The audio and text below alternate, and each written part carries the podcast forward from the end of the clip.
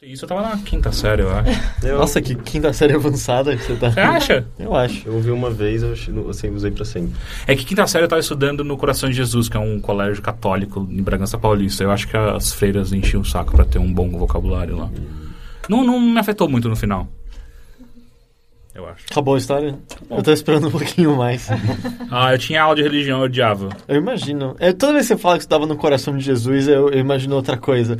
Nem a escola parecia um, um- um presídio, né? Porque ela era, fe... era Coração de Jesus. Então era um prédio forma... em formato de C e um do Não era em lado formato em de formato de, coração? J. Ok. Coração de Jesus. E aí. Ah, é? É sério. Bizarro. Que, nossa, me parece um desperdício de arquitetura. Pois isso. é, pois é. Só que daí imagina que o C, na, na volta do C, eram duas quadras de futebol. Então, quando eu vou. Aliás, quadras poliesportivas, né? E aí, quando você ficava nessa quadra, o que acontecia se você olhasse pro centro do C, parecia que você estava num presídio, porque você olhava, tinha paredes em, todo o seu, em toda a sua volta e todas as janelas eram com grade. Você parecia que você estava realmente no Esse é o Carandiru. coração. Estou no coração de Jesus. É, o coração de Jesus é uma prisão. É, é isso que você descobre Daí rapidamente. você olha de cima, tá escrito C e J, tipo, de... É, é, é. Hoje em dia acho é que não mais, é acho que sede do mudou. Consoles e Jogos Brasil. É, pode ser também. Mas é, hoje em dia não é mais assim, porque quando eu fui escrever aquele meu texto do Gabriel Knight, eu tava procurando pra lembrar mais como que era o colégio, parece que eles reformaram tudo. E agora, porque antes ele tinha até um tom sombrio, Agora sabe? é um Era- KKK. É, pode ser. Mas ele tinha até um tom sombrio, porque a, a pintura era toda velha, era um colégio muito, muito antigo. Então, além de, de grade na- na- nas janelas, tinha aquele negócio de. Sabe quando desce. Quando chove muito e aí fica aquele- aquelas marcas de. Não é limo, mas de sujeira mesmo, né? Que escorre. Aquela coisa escorrida. É, é. Meu, era terrível. Era, era... Ah, virou tipo um, sei lá, um- uma prisão mesmo, que tem essas Exato, marcas exato, exato, pretas. exato, exato. Era bizarro. E aí você bota tudo isso, bota umas freiras andando pelo rolê. triste pra você. um- É, pra É um aprender, né? É um lugar. aprendizagem, uma coisa assim... E, É, não durou muito tempo. Eu, eu fiquei lá um ano exatamente e saí. e Eu- que irônico ser coração de Jesus, né? Porque. Por quê? Ah, não sei. Porque não é o cérebro Coração de de Jesus não deveria ser um Ah, lugar. você tá falando cérebro de religião, acho que não Não, mas não deveria assim. ser um lugar Mas é uma quente, escola. amoroso, cheio de compaixão, aconchegante, É. Eu Acho que a ideia deles de aconchegância é, é a prisão. É outra, é. Eu achava que o lugar quente e aconchegante era o útero. E não tinha, e não tinha padre, é muito louco. Só tinha, só tinha freira. Eu não- nunca entendi por quê. Mas tinha aula com as Mas freiras é- também? Não, não, mas elas ficavam dando rolê pelo, pelo negócio. Com- Porque os padres, eles estavam na igreja. As freiras É. não ficam na igreja, elas, eles botam na- nas As escolas. freiras e ficam nos coisas. conventos e nas escolas É. e os padres na igreja. Tá, então agora eu vou. É eu vou- tudo seg- seg- segmentado. eu- eu- então agora eu vou, eu vou deixar uma, uma burrice minha meio clara. Pra que, que serve freira? Pra fazer o que padre não faz. Tipo. Lavar roupa. Ok, então dá pra falar que a- as freiras são as eu não- faxineiras eu da não- igreja. Sim, é isso. Eu, eu não, eu não tô falando Eu que não é tô se- sexista. exato, mas eu tô falando Eu que é realmente fato- acredito é. que eles fazem isso porque a igreja é altamente A, fazer, a fazeres domésticos, engomar roupa, Eu- passar eu não roupa. sei não, não foi uma piada, tipo, Você machista tá jogada. Não, mas é é um machismo. filha da Não, eu puta. sei, Porque eu o machismo é a igreja. Mas não tô dizendo que foi uma piada minha, tô dizendo sim, elas realmente fazem afazeres que os padres não fazem. Mas eu não sei.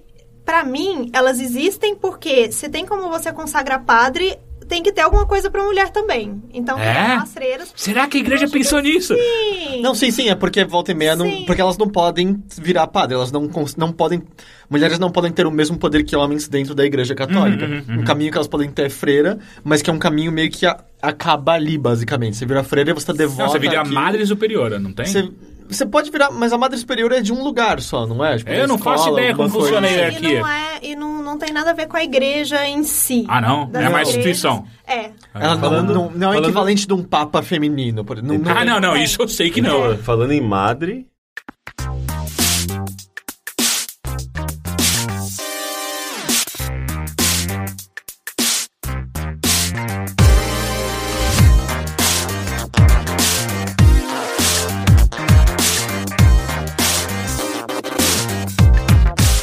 Madre o quê? Madre Chip. Madre...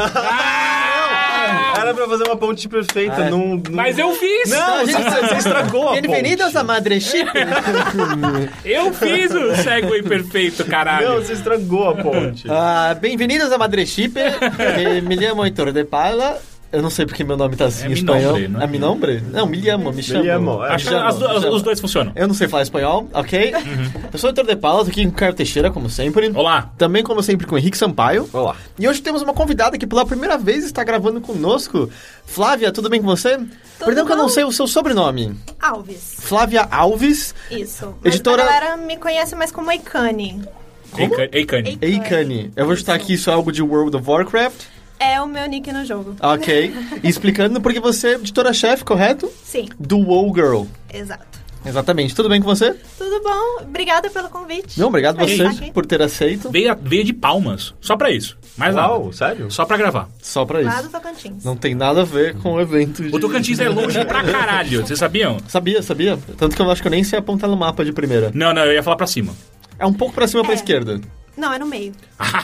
Ah, eu ia acertar e você ia Não, errar. mas pra esquerda da direita de onde a gente tá, eu digo, de São Paulo. Não, não, não, não é direito. esquerda da- Tipo, olhando pro mapa onde tá São Paulo, sobe um pouquinho pra esquerda, certo? Sim. Viu? Isso. É isso Aí mesmo. sim. Mas eu tô falando no, no ponto de vista. Eu, eu não sou central, eu não sou regionalista, sabe? você é, como, Bairrista. você é meio Deus, você tá olhando pro mundo centralmente. é. Se você olhar no Brasil, ele é no meio. É.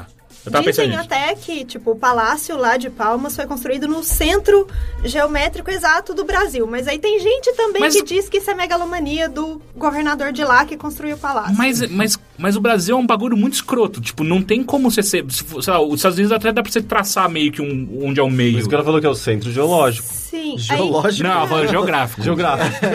É o centro geológico. Uau. Aí, na Tem praça gel na lá do frente. governo tem um marco no chão falando aqui é o centro geográfico do Brasil. Mas tem muita gente que fala que o governador de lá falou assim: olha, eu resolvo que aqui é o centro. Aqui tá do lado da minha janela, dá pra eu olhar daqui, então acho que é aqui mais ou tipo menos. isso.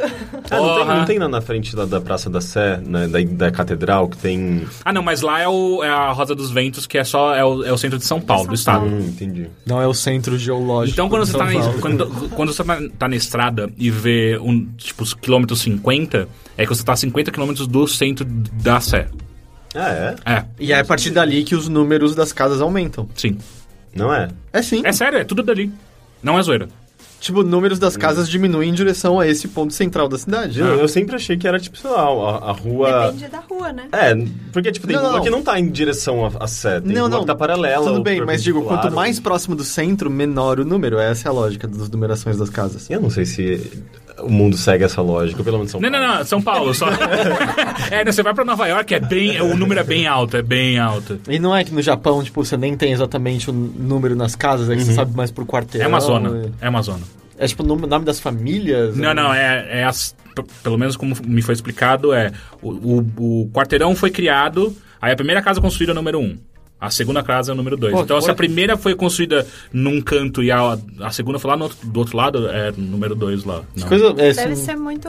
É, então, muito perdido, né? aparentemente os carteiros do- no Japão, eles são do bairro, eles são moradores do bairro, porque são os únicos que realmente manjam. O que facilita bastante, sabe? Numa Sim. sociedade tão, tão aritmética e tão ah, ah, clara, fazer dessa forma. e Mas não- a lógica deles é toda maluca porque eles pensam, eles, eles usam mais um outro lado do cérebro que a gente não usa. É, isso mesmo. Que? Da onde Porque a, leitura, porque a leitura deles é de, de trás pra frente É- e isso estimula o lado. Você lê, a informação chega primeiro no lado esquerdo do É. seu olho e você estimula mais o lado Isso me direito. do parece ladainha. Isso me parece muita ladainha. Eu tá duvido muito Não que é, isso seja cara. real. Parece Não, muito que era- ele viu isso no Nine Gag e pegou como informação. É, Aquela coisa, quando você vai treinar e escrever com a mão que não é a sua principal, também Exatamente, um é, desse, porque tipo, né? a gente é, tem o hemisfério esquerdo e direito e eles estimulam mais o hemisfério direito por conta da linguagem, porque a gente é uma espécie baseada em linguagem, e a linguagem é lógica, e, ela, e por conta disso eles pensam de uma maneira muito diferente do- da nossa em termos de, de lógica e organização das coisas. Eu vou esperar alguém nos comentários dizer se isso eu tá também, correto eu ou não. também. Bem, eu já, eu já li bastante sobre o assunto, eu espero que minhas fontes estejam corretas. Mas enfim, deixando endereços de lado, Flávia, vamos falar um pouco sobre o Wall Girl antes da gente entrar na nossa pauta principal? Sim. Conta pra gente um pouco sobre o site. Ah, o site nasceu tem uns sete anos e. Pouquinho ele- só mais novo que o próprio World of Warcraft. Sim, então. pouca coisa mais novo. Ele entrou ao ar um pouco depois que o Burning Crusade chegou. E ele nasceu como um blog pessoal da Lorena, que conhecem como Lore. Ahn, ela ficou nele uns três anos, até que ela foi trabalhar na Blizzard como Community Manager. Aí ela precisava de ou alguém para tomar a liderança, ou o site morria. Aí sobrou pra mim. São quantas pessoas que, que editam e participam desenvolvem O conteúdo? número flutua bastante. É, a nossa média. No começo era só a Lorena mesmo. Eu ajudei ela um pouco na época que ela estava lá, mas começou a entrar mais gente depois que ela saiu. A gente tem um fluxo bem grande de gente, tipo, são umas, em média, 12 pessoas, mas varia bastante, porque nosso trabalho lá é voluntário ainda. Então, para a gente conseguir ter uma quantidade legal de conteúdo, tem que ter muita gente escrevendo Pra, porque senão todo mundo trabalha. É complicado pra caramba manter o conteúdo e trabalhar se fosse pouca, pe- pou- pouca gente. E assim, o foco é o World of Warcraft, mas vocês falam também de Blizzard em geral. Tanto que você tá aqui em São Paulo, até pra deixar claro, tem um evento de... De Heroes of the de Heroes Storm. of the Storm. Mas o principal é o podcast. Mas o principal é o Mothership, claro. Sim, sim. Ah, então sim, vocês falam de, Madre. outros, de outras propriedades Eu da marquei, Blizzard é. também. Eu marquei o podcast antes, o evento Sim, antes. sim, sim, sim. É, a gente começou a... A gente sempre... A gente joga mais coisas além de World of Warcraft. E principalmente da Blizzard. A gente sempre jogou muito Diablo, só nunca foi muito fã de StarCraft. Mas... Eu Acho que ninguém é muito fã de StarCraft. Não atualmente, né? Porra, tem um brasileiro que ganhou, né? No ganhou. campeonato Sim. mundial médico lá. Ah, Sim. Ele é médico? Sim? Ele Uau. foi. É, Quase 2013? foi mas tem mó galera. Tá tendo Copa América de StarCraft agora, tá tendo brasileiro classificado, tá bem. É que a impressão que Existe. dá é que o campeonato, que, tipo, o, o cenário esportivo de StarCraft, tudo bem que lá, a Coreia do Sul é a exceção do mundo, talvez lá seja a coisa mais popular do mundo ainda, mas ele perdeu um pouco de espaço pros MOBAs em geral, né? Sim, e é um jogo muito mais complexo do que MOBA. Então, é natural perder espaço. A galera migra pro que é mais simples. Mas aí hoje a gente fala de World of Warcraft, de Heroes e de Hearthstone principalmente. Diablo um pouquinho, é porque a gente joga quando tem alguma coisa acontecendo no Diablo, mas os outros a gente joga sempre. Uhum. E assim, eu consigo entender, por exemplo, Hearthstone tá, porra, tá em franco crescimento, acabou de ter com a explosão e não para de crescer. Cada vez que eles dão os números, tem alguns milhões de pessoas a mais jogando que da última vez, estão saindo as expansões. O Heroes of the Storm vai sair oficialmente agora. Mas como é falar do WoW depois de tanto tempo? Assim, tem coisas sendo acrescentadas e novas o tempo todo? Sim. É, e a galera cobra não só coisa nova, como é um jogo muito grande, tem muita coisa, não só acontecendo agora. Agora não tem muita coisa acontecendo, pra falar a verdade, mas tem muita coisa recente e tem muita coisa antiga. É um conteúdo muito extenso e quando não tem nada pra fazer no conteúdo atual, a galera volta. Então tem que farmar montaria, tem conquista, tem várias coisas que você pode aproveitar estando no nível máximo, mas que não são de nível máximo. Então a gente fala, faz guia de conquista, fala sobre o que se pode fazer no jogo, que não necessariamente é do conteúdo atual. E é muita coisa, é um jogo enorme. Então sempre tem o que falar, mesmo que não tenha muita coisa acontecendo no momento específico. E no caso, sei lá, dos guias montados, por exemplo, os guias montados já outrora, em geral, continuam sendo válidos ou o jogo muda o suficiente para que algumas coisas, ok, essa estratégia de antes não é mais válida, tem que refazer isso aqui, agora que isso aqui que funciona, não mais o de antes? Tem bastante coisa que muda, mas não é mudança tão drástica. Em poucos casos são mudanças drásticas. Por exemplo, reputação. Teve uma época que a gente tinha um sistema de. Você fazia masmorra, conseguia pontos de justiça, e com esses pontos você comprava tokens que te davam reputação. Caralho, que zona. Meu É Deus do céu. Quatro moedas diferentes. Ainda assim, mais, mais compreensível que Destiny. E mais fácil que Assassin's Creed É. Unity.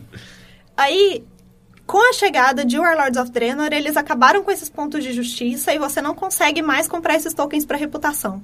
Então, para farmar reputação, você tem que ir num jeito difícil. Então, a gente tem essas mudanças, a gente tem que ficar atenta para falar pra galera que, olha, acabou a mamata, não dá mais para fazer assim.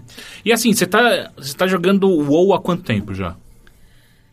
Ahn, depende. Eu comecei a jogar o WoW, tipo, meu primeiro contato com o WoW foi ainda no clássico, só que eu jogava com um personagem na conta do meu marido. Uhum. Eu fui ter a minha conta com o meu personagem pra chegar no nível máximo e resolver falar assim, não, agora eu vou raidar, vou correr atrás das minhas coisas. No fim de Wrath of the Lich King, que foi em 2009. Isso foi a, ter a segunda expansão. Não, terceiro ou Segunda. Segunda. Depois. Teve, segunda. teve Vanilla, o Vanilla na expansão, É. Burning Crusade, e aí veio Aí Wrath. veio ah, Wrath sim. of the Lich King. Depois Cataclysm, Mists of Pandaria e agora Warlords of Draenor. Sim.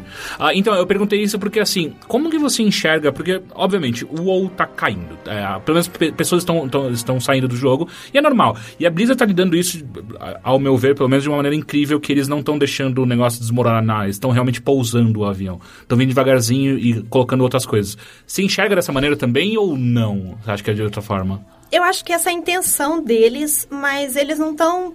Pelo menos no momento. A gente tá vivendo um momento meio conturbado no World of Warcraft, porque. Pra quem joga, a, a nosso ver, a expansão. A gente tá jogando um beta desde novembro. Ah, é? É. a es- o, o que devia ter. na es- eles lançaram a expansão com mapa fechado. Sabe? Não, Uhum. não era pra ter acontecido isso. Então, na nossa visão, na visão da maioria das pessoas, a gente tá jogando um beta até agora. O patch 6.2 vai chegar, vai abrir esse outro mapa com mais uma raid. A sensação que a gente teve é que eles lançaram um negócio incompleto. Uhum. Porque a gente teve um app magnífico. Eu não sei se vocês jogaram Warlords of Draenor. Sim, joguei. Mas a, a experiência de app do 90 até o 100 foi a melhor de todas. Mas exatamente chegou- como, assim? Por quê? Eu nunca joguei World of Warcraft na vida. é, cutscenes muito legais, a história foi muito bem construída. Só que chegou e acabou. A gente não tinha mais nada pra fazer, ah, não pode voar, nem vai poder voar mais. Inclusive, tá rolando um rage fenomenal nos fóruns por causa disso. Não pode voar aonde? Em Draenor. Ah, em Draenor, sim. E nem vai poder. Não vai poder? Não vai Não poder. faz sentido, é gigante a área. Não vai poder. Ah! Mas tem, tem algum motivo específico? É, eles falaram que é pra melhorar a imersão do jogo, que o voo tira a imersão e que o jogo é melhor aproveitado do solo. Só que tem muita coisa que é meio burro se você tá no chão e tem muito mob chato no caminho. Arqueologia é um negócio super maçante.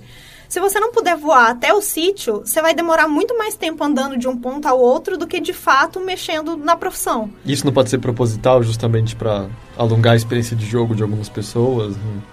Poderia ser se fosse um negócio divertido, mas não é. Isso é meio unânime, pelo visto, assim. É. É, Ou tá, sempre tem, tem- muita gente cancelando a sub desde... Esse anúncio de que não vai poder voar em Draenor foi feito quinta-feira em uma entrevista pra Polygon. Nem foi pro canal oficial e esse é um dos motivos também da galera tá assustadaça. e na véspera de um feriado, hoje é feriado nos Estados Unidos. Uhum. E aí eles falam assim, pô, isso foi igual quando eles anunciaram uma mudança antes da expansão, que era as capitais que iam ficar num lugar feio pra caralho, em vez de ficar... Pode falar palavrão? Pode? Não, vontade, vontade. Deve, inclusive. que as capitais iam ficar num lugar feio pra caralho, em vez dos lugares bonitos que eles tinham anunciado. Eles fizeram isso também, anunciaram em um lugar fora, num feriado, pra quando eles voltassem pro fórum, o rage já tá mais baixo. Uhum. E aí a galera tá muito puta por causa disso. E aí eles. Tem muita gente que tá tirando, tá cancelando a sub porque não vai poder voar. Porque, olha, eu tava esperando só isso. Agora não. Não faz sentido. É. Uhum. Eles têm um ponto. Realmente, pra muitas coisas, tem muito tesouro escondido no mapa, que é legal a experiência de você achar uma forma de chegar lá e pegar ele sem voar. Mas pra outras, não... a gente tinha que ter opção. É igual, eles deram pra gente a opção de voar num passado. Por que que eles vão tirar isso? E tem alguma forma da lore explicar que não dá pra voar ou não? Não. Tem uns raios loucos no Ah, lugar. Não. não. É, por exemplo, no Lich Pô, pelo menos King- isso, sabe? Ajudava. No Lich King tinha. Você só podia voar depois que você comprasse a licença pra voo no frio. Uhum. Mas agora não, não tem. Mas eles eles, não tipo, deram. eles substituem isso com algum elemento, sei lá, de plataforma, alguma coisa que, que faça algum sentido de movimentação pro personagem no chão, que seja novo e diferente da mo- movimentação tradicional que tinha anteriormente? Hum, mais ou menos. Eles aumentaram a quantidade de pontos de voo que, que você pode pegar. Você paga. É tipo fast travel. É. Hum. E tem alguns itens, por exemplo, tem um item que chama pena de aviana, que quando você usa, ele te joga pro alto e você vai planando pra direção que você quiser. Ou então tem. É, isso parece um- divertido. É legal, funciona. Tem um item de engenheiros também que engenheiros fazem, que se você tá num lugar alto, você abre tipo um paraquedas e também vai planando pro lugar que você chegar. São essas opções, as opções que a gente tem, se não for com os pontos de voo. Entendi. E assim, uma coisa, é, o Draenor também trouxe algumas mecânicas diferentes, né? Agora você tem a, a Garrison, né? Que é a- o QG e tal. Isso, isso não ajudou, porque assim, eu, eu joguei, ah, acho que eu fiz... Ah, eu devo ter upado uns 10 levels em Draenor só, pra, pra ver como é que tava diferente. É, então. Não, mas assim, eu, eu era. de- eu, eu era. Eu tinha um personagem muito antigo que eu levei pra Draenor e tal, e aí eu levei. Acho que não foram 10, então foram coisa de 5. Eu sei que eu não, eu não cheguei até o Cap, e aí é, eu fui ver a Garrison e achei interessante até, porque é uma mecânica legal, porque agora você tem uma, um QG, meio que seu, uma, um quartel- quartel-general seu. Seu ou é da sua facção? Não, é seu, é, É seu, seu. é seu. Isso é é, isso é interessante, é. E ele, ele funciona meio de uma maneira inteligente até no servidor, porque quando você entra na sua Garrison, que é meio que no mesmo lugar de todo mundo, né? Só que daí ele muda. Tipo, você tá num, num lugar só seu, enquanto outras pessoas estão num só deles. Então é uma coisa bem sua. E além disso, você construir a sua Garrison, que você vai fazendo missões e trazendo itens pra elas, você pode mandar, você pode conquistar heróis específicos que você manda pra missões fora. É tipo como se fosse Assassin's Creed, saca? Que você mandava suas, suas expedições e tal. Eu achei inter- interessante, mas eu não sei se ficar chato com o tempo. não só fica chato, mas é, isso te prende lá, porque essas missões que você manda têm um tempo para serem cumpridas. Então você tem aquela sensação de que você precisa voltar lá a cada X horas para mandar os peão de novo. É, eu chamo ele de peão. Sim, sim, meu senhor. Tudo bem, meu senhor. Estamos sendo atacados. É tipo isso. e aí fica essa sensação de obrigação e tira é, o contato que você tem com as pessoas, porque você, tinha toda aquela dinâmica de você ficar na capital da facção, exibindo montaria e lendo o chat de comércio. E Um monte de russo enchendo o saco o tempo inteiro. Acabou, porque a galera fica na guarnição, você não vê mais ninguém, você não quase não tem mais contato. E não É meio que uma experiência single player, é isso? Sim. E a questão das missões dos seguidores, você manda os seus seguidores para muitas missões super legais e que você pensa, por que, que não sou eu que não vou fazer? É, rolaram, rolaram algumas vezes isso. Tipo, o cara tá indo dominar uma nova capital. Caralho, eu quero ir junto, sabe? Mas eu- uma coisa assim, a- o Teixeira comentou, se concordou quando ele falou que tá, tá em declínio o jogo. A, a gente tinha visto quando o Draenor saiu, é, tudo bem que é normal sempre haver um boost né, de audiência quando uma nova expansão sai, mas pelo menos a impressão que eu tive de fora como alguém que não joga é que o- o Draenor tinha dado um boost maior do que o que todo mundo esperava, porque ele tinha passado dos 10 milhões de jogadores de novo, se eu não tô enganado. E agora ele parece que tá de volta lá pelos 7 milhões. Mas dado isso, ainda é justo dizer que tá tipo, em franco declínio, porque parece que tá meio. É um declínio estável e ao mesmo tempo não é justo esperar isso de um jogo que tem mais de 10 anos de idade. Sim. É, tem, o Warlords of Draenor foi engraçado, porque foi o maior... O, o aumento mais rápido e o declínio mais rápido da história Ah, do tá. jogo. Porque eles fizeram essa expansão para apelar a galera das antigas. Eles retomaram The Burning Crusade. Então, Draenor é Outland, antes de se tornar Outland. É, pelo que eu entendo na história, é basicamente se os orcs não tivessem virado verde. Mais Tipo ou menos. isso. Não é isso? É. Não adiantou muito, não. Mas ah, o mote é esse. É, mas é, é meio que uma revi- revisão de história, né? Eles estão voltando atrás com algumas coisas, não é? N- na lore mesmo. Não, eu tenho a sensação muito forte de que vai ser tudo um grande filler. Ah, tá. Ah. É que nem tipo Por em? HQ quando alguém volta no tempo e cancela tudo que aconteceu. assim. Exato. Só que aí, por exemplo, a ideia era o Garrosh voltar no tempo pra impedir os orcs de ficarem verdes. Só que aconteceu uma treta lá que eles ficaram verdes. Ah, é? Sim. Mas tem aquela CG mó legal É, a CG é deles brigando lá com o demônio pra não ficarem Adiantou verdes. nada. Porra. Porra. É, eu fiquei chateado agora, porque eu não tinha visto o isso status quo está estabelecido. É, pô, os orcs tudo rosa, ia ser mó style. É, aí o que, o que a premissa deles é que assim, existe uma linha do tempo verdadeira e ela vai acontecer. Não importa a- o, o quanto eles tentem mudar, Hum. o destino é aquele. Porra, já foi ruim no Exterminador do Futuro 3 e aí eles foram Ah, eles tem alguém lendo muito DC e Marvel ali dentro, cara. E aí, é, como eles apelaram pra essa player base antiga, voltou todo mundo em massa, chegou lá, o app incrível, aquela coisa maravilhosa e tudo muito legal, e acaba.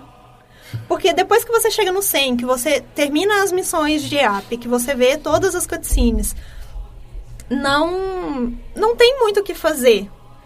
Tem muita coisa pra fazer, mas nada atrativo o suficiente pra deixar as pessoas você tem que ficar logando na sua guarnição, mandando o peão fazer missão. Isso cansa, sabe?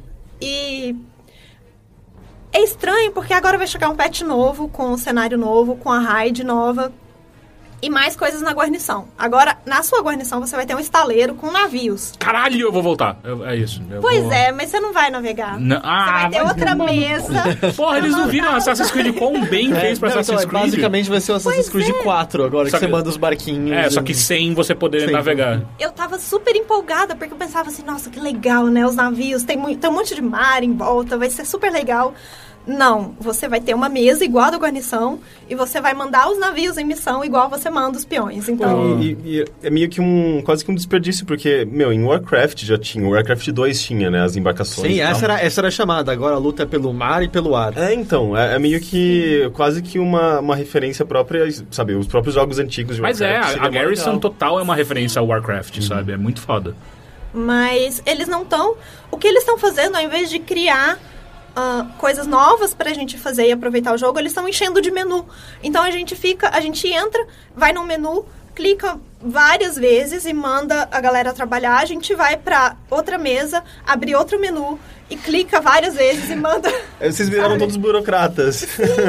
O, e, e, assim, ah, como alguém que acompanha há bastante tempo, e imagino que você também está sempre em, em contato com outras pessoas que acompanham bastante tempo World of Warcraft, ah, rola, porque sei lá, eu ouvindo eu fico meio dividido em.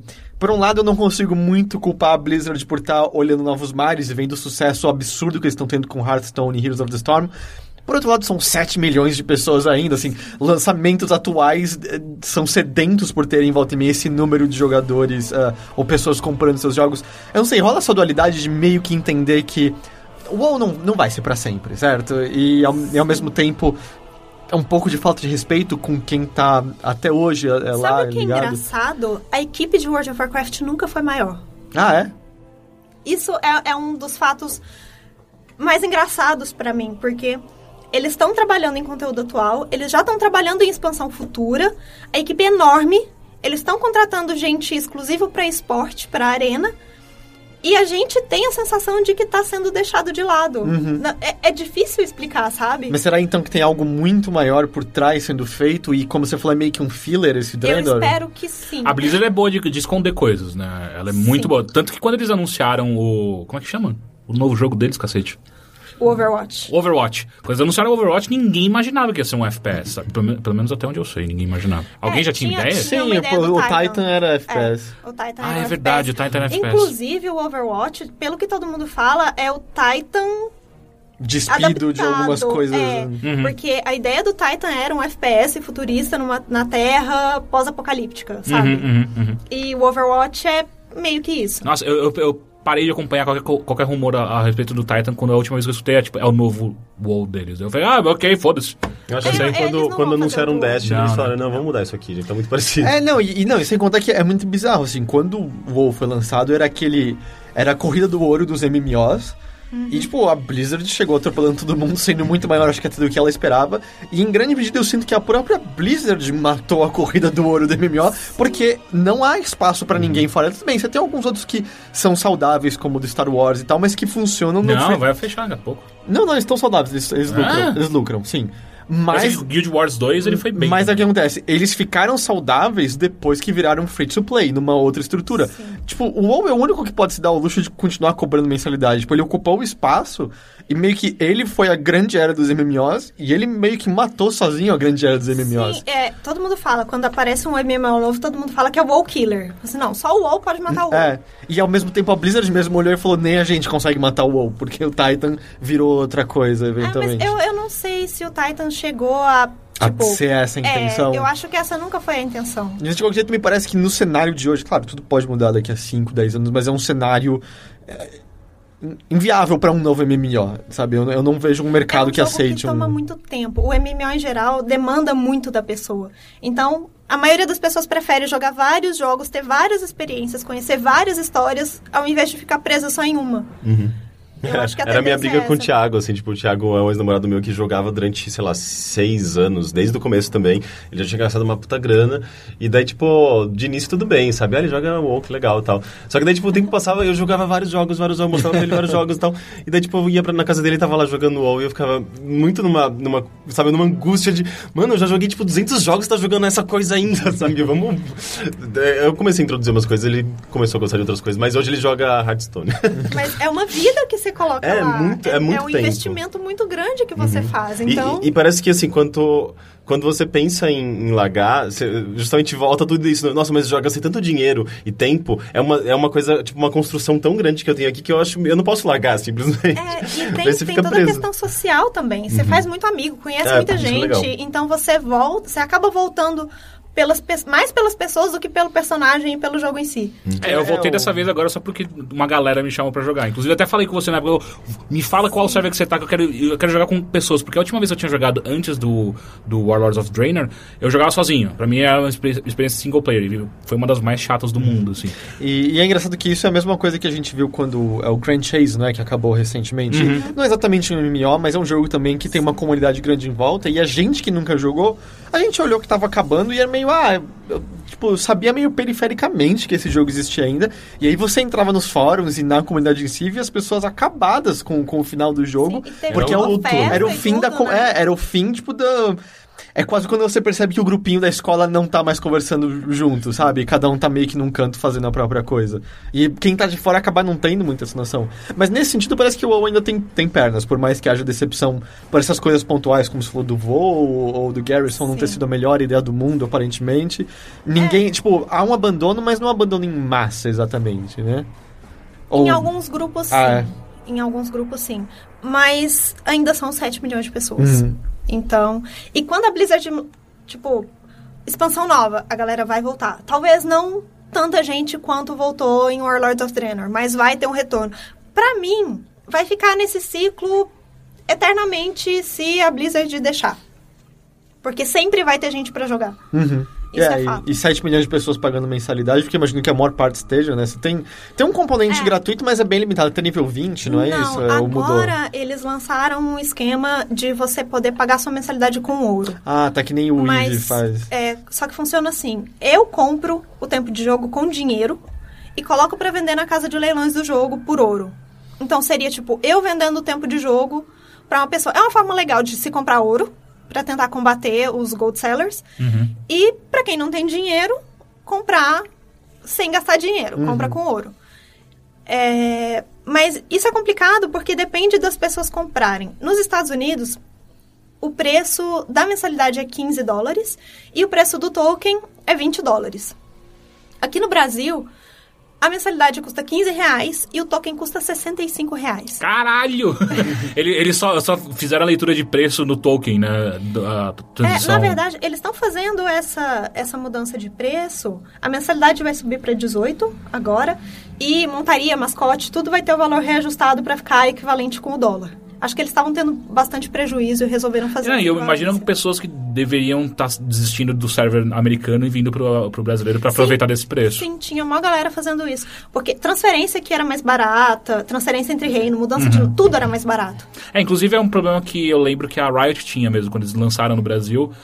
e Motivar as pessoas a transferirem pra cá? ele- Não, não, na verdade era, eles tinham um problema muito sério de, de como fazer a, a transcrição de valores de- da- da- dos Riot Points deles. Que Porque, é o que eu, assim como a Blizzard, a, o, a Valve aprendeu, que você não pode Sim. só converter o dólar pro Exato, real, né? Não porque se você funciona. converte diretamente, sei lá, o Riot Points, lá, você vai comprar um pacote de 20 dólares, você não vai gastar 60 reais numa coisa. Então eles transformaram em 20 reais. Só que existe um problema muito sério, que são pessoas que olham pra eles e falam, foda-se, eu vou pra lá, porque daí são 5 dólares. Então eu fico jogando no server brasileiro e foda-se, 5 dólares eu compro tudo que eu quero. Mas dá, dá pra limitar por IP também, né? De região. Não é tão fácil assim, e dá pra você também usar... Todo mundo burla de É. Tanto que, sei lá, o próprio Steam tem um problema com quem compra coisas lá na- no Steam da Rússia e vende código mais barato do jogo em outro canto do mundo e tal. É, no Steam aparece, né? Tipo, esse jogo só é válido, essa compra desse jogo só é válida nessas regiões. aqui. Mas será que eles pegam por IP mesmo? Você Sei tem como lá. burlar isso? É, então, eu acho que eh, qualquer, qualquer Hide My Ass ou até mesmo Rola.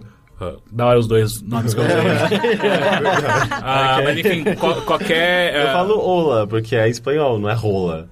É Rola. Né? Olá. Olá? Olá? Olha. Eu falo rola. Ah, eu sei. É, enfim, e aí, ah, qualquer um desses que é. Como é que chama mesmo esse, esse- esse- software? Proxy. É, é proxy e tal. É, qualquer um desses, você hum, fala onde você, onde você É, quiser tanto que, por exemplo, no.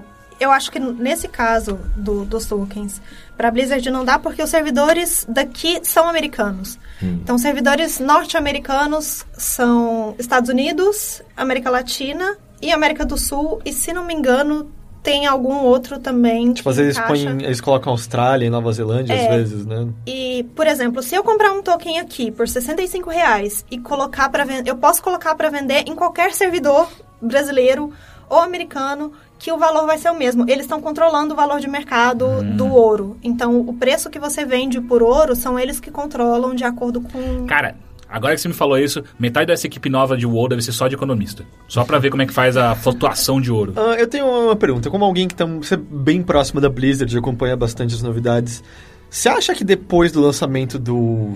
Eu esqueci Heroes. o nome da terceira, não, da terceira parte do, Star, do StarCraft 2, o Legacy of the Void. Legacy of the Void. Você acha que é basicamente o último jogo pago da Blizzard, no sentido de, sabe, tipo, Hearthstone é free to, free to play com microtransações, o, Heroes Heroes, of the. Storm também. Você acha que depois do, do StarCraft 2 eles vão vender algum jogo de pacotinho? Porque especialmente olhando o Diablo 3 e tudo que rolou com ele, e o que ela tá tendo com, com o Hearthstone e, e, e, sei lá, o Heroes of the Storm, agora que tá chegando o lançamento, eu tô sentindo um burburinho em torno dele crescendo mais Posso e só mais. fazer uma confissão? Gastei dinheiro no Heroes of the Storm. Calma, ninguém aqui É, tá pra julgar desculpa. você, ok? Não. Eu também gastei porque eu precisava do bodinho. Eu precisava. e eu precisava, sabe do que? Eu precisava da porra do unicórnio.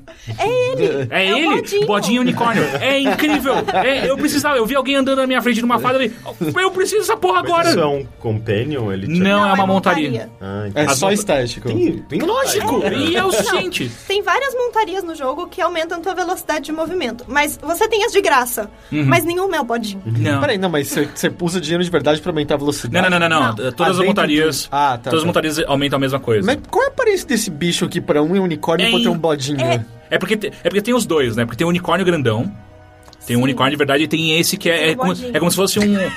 que é como- é- ele parece. Como é que Ele chama é um aquele. unicórnio de arco-íris. É aquele pônei, o pôneis malditos, saca? Da, da propaganda? Pôneis malditos, pônei... Não. É, Ele parece My Little Pony, ele parece My ah, Little My Pony. Little Pony, ok. Com o Heitor claramente teria um desses se ele deixa jogar. estrelinhas. É muito, É, é, você é. precisa ter. E aí, quando você pega um, um desse e aí você bota um personagem, sei lá, tipo o Troll pra, pra andar em O cima dele. É, ou o Diabo. parece parece aqueles, aqueles gordos numa mo- motoquinha, sabe, pequenininha, fica andando. É, é incrível, é incrível. Valeu Mas- a pena. Total. Mas voltando à minha pergunta, você acha que, tipo, depois de StarCraft 2... Porque, assim, é- tudo bem que a Blizzard não falou, mas eu acho muito difícil que Overwatch vai ser um jogo pago. Ah, não, não, ela já Então, falou que vai ela já, ser... ela já Eu falou que vai acho- ser Ela não falou que a free to play vai ter eles não falaram, não falaram nada De ainda. skin? O que eu acho que talvez não seja é porque existem especulações de que talvez o Overwatch saia pra console. Hum. Mas é que hoje em dia os consoles atuais aceitam free-to-play, né? O- né, Ah, que aquele no- Warframe. É, no passado que não rolava coisas gratuitas. Porque, tipo, eu consigo muito ver. Da mesma maneira com- como Dota ou, ou Li- o League ou... O Team. Fortress. É, o Team Fortress mesmo, do tipo, vende as coisas estéticas, deixa a comunidade... Tudo bem que aí a Blizzard tem que olhar um pouco como fazer transação com dinheiro real, porque no Diablo 3 não deu muito certo. É. Mas, sei lá, tem caminhos. Eu, eu, não- eu olho, pra mim, parece muito improvável que vá ser um jogo é, É, cobrado. Eles não anunciaram nada oficialmente ainda. Tipo, todas as perguntas que fizeram pra eles sobre ser pago ou ser free to play, to, to play foram devidamente desviadas. Uhum. Uhum. Então, eles não confirmaram nada oficialmente. Eu não descarto a possibilidade. Mas se o resultado com Heroes e com Hearthstone se mantiver bom como tá sendo, talvez seja esse o caminho. Porque dá muito dinheiro. É, o que, que você acha? Se você tivesse que botar seu dinheiro num, num dos... Ela já botou no Heroes.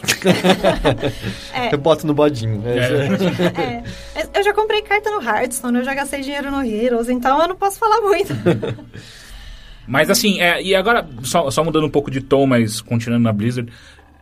O que, que você acha agora do, do Heroes of the Storm entrando nessa pegada e nesse, nesse clima quase que de, de guerra entre os MOBAs que existem? Que é LoL, Dota.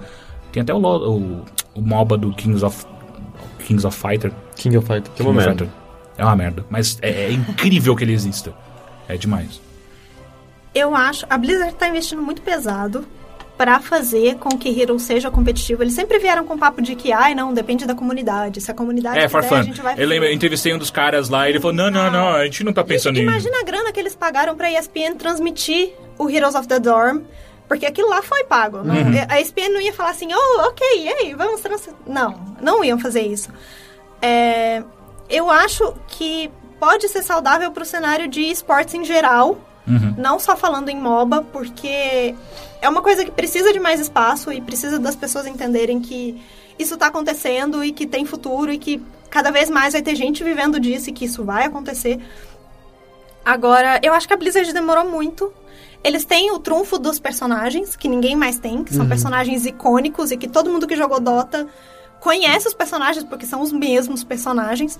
Enquanto no, no LoL é meio que, tipo, olha esses personagens que meio que parece da Blizzard, mas não é da Blizzard. É, é muito engraçado, quando sai personagem novo no Heroes, a galera fica assim, nossa, eu não sei quem do LoL. E eu- Não, não, não. LOL, LOL, LOL copiou isso aqui, cara.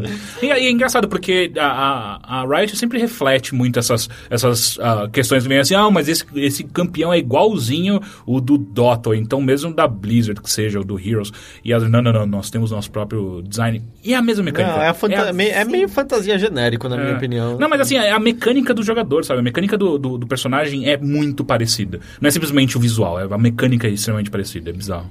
É, agora, em, em relação a ele entrar nos MOBAs, eles estão com uma dinâmica um pouco diferente no jogo, que é acrescentar mecânica ao mapa e não ficar só luta entre herói, que pode ser uma coisa muito boa e pode atrair todo mundo pra lá e fazer a diferença nos campeonatos, e pode ser uma coisa muito ruim que todo mundo vai falar assim, não, vou, ser estrela lá no meu time. Meio que não tem como saber até os campeonatos começarem a correr em massa, né? Exatamente, Tanto é. que o StarCraft 2 foi meio, tipo... Eles, não, não, vamos lá, vamos lá. O multiplayer e esportes vai ser da hora. E é muito estranho. O, o primeiro StarCraft criou, se sedimentou numa comunidade menor, mas era meio, meio perene.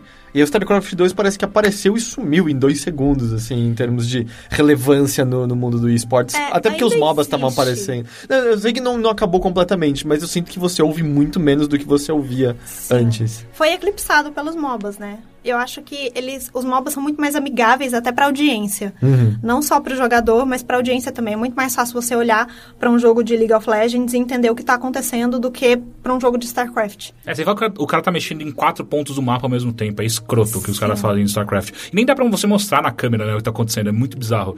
Ah, e, enfim, é- é- e, e- e quanto ao, ao Hearthstone? Porque assim, ele é poss- possivelmente o jogo mais jogado da Blizzard. Possível não, com certeza. É, o jogo mais jogado da Blizzard.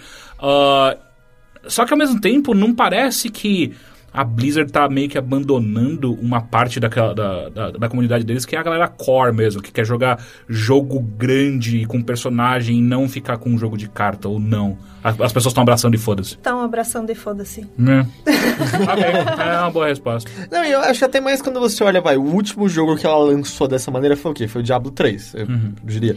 Ainda tem muita gente jogando Diablo. e- mas, sei lá, pelo menos eu, eu amo o primeiro Diablo, amo o segundo, joguei centenas de horas cada um.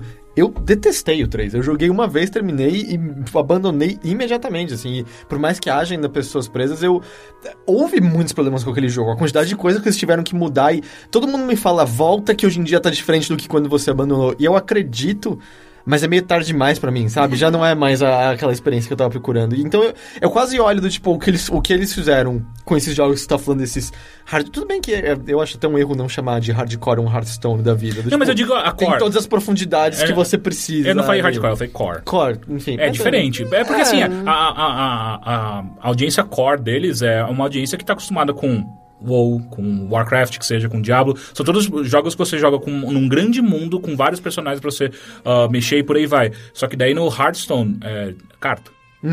Eu acho que é diferente. Eu acho que é um, E tem uma é questão também diferente. de. de ah, eu tenho a impressão que a Blizzard ela foi se adaptando ah, com o tempo, né? E foi mudando. Eu, eu não sou o público mais da Blizzard. Eu era o público da, É. da Blizzard nos anos 90, eu adorava Warcraft. Ah, depois da depois da- que ela entrou na- no meio de MMO, que nunca foi muito minha cara, e ela começou a explorar esses esse esse novo cenário mesmo de videogame, né? Que é MOBA, e geralmente jogos online que eu nunca gostei, eu sou mais o cara dos jogos single player. Então Tipo, eu acabei gente- me afastando porque não é exatamente o, o, o, o que eu gosto em videogame, mas ela tá, em termos de mercado, ela tá indo Tá, muito, é, muito bem. a gente sabe? ficaria alegre com o anúncio de Warcraft 3, que nunca vai acontecer, tá? mas é o que deixaria a gente, Sim, a talvez gente eu feliz. voltasse a ficar interessado. Mas, e ao mesmo tempo, mesma coisa, tipo, StarCraft 2, o Wings of Liberty, eu, eu não jogo multiplayer StarCraft. Eu amei o single É, player é, daquele eu jogo. gostei Campanha é É incrível. A, a campanha, assim, não tem nenhuma missão que se repete, está sempre pensando de maneira diferente. Nas missões finais, eles brincam com a estrutura que é quase do. Do. É Dawn of War lá, do 40k da vida, lá, o. Eu nunca joguei o Enfim, Warhammer. Warhammer. que é mais de você controlar só os heróis. Eles brincam com uma série de coisas. É incrível. A campanha do Heart. Heart of Swarm. Heart of the Swarm, é isso que chama. né? Uhum. A campanha do Heart of the Swarm, eu comecei a jogar e falei, mas que. Não, vocês estão brincando comigo. Tava incrível a do outro. Por que, que vocês fizeram isso? Assim, eu achei extremamente decepcionante. Eu nem aguentei terminar. Então parece que meio que lá eles já tinham meio dado uma abandonada. É, tipo, mudou o foco, né? Não é, não é isso aqui, não, assim, que a gente vai seguir. É, mas agora a gente prometeu, a gente tem que fazer, né? Mas é engraçado porque a galera que é fã de StarCraft, e eu tenho muito contato com o Marcos, que tem um fansite de StarCraft, e pra ele foi incrível. Pra eles, o que broxou no Heart of the Swarm é que a cinemática do final da campanha vazou um ano e meio Aham, antes sim. Era exatamente, do jogo é. sair. E eu não vi ainda. Você não viu? Então, e aí, a merda, assim, a história do Wings of Liberty é muito boa. Do, tipo, muda o universo inteiro que você entendia de StarCraft até então. E eu, eu achava a história do StarCraft Ah, legal não, da pra Kerrigan? cacete. É. Ah, eu assisti. Ah, porra. é. É, muda, muda, tipo, tudo que você tinha entendido de StarCraft até então e deixa um gancho incrível.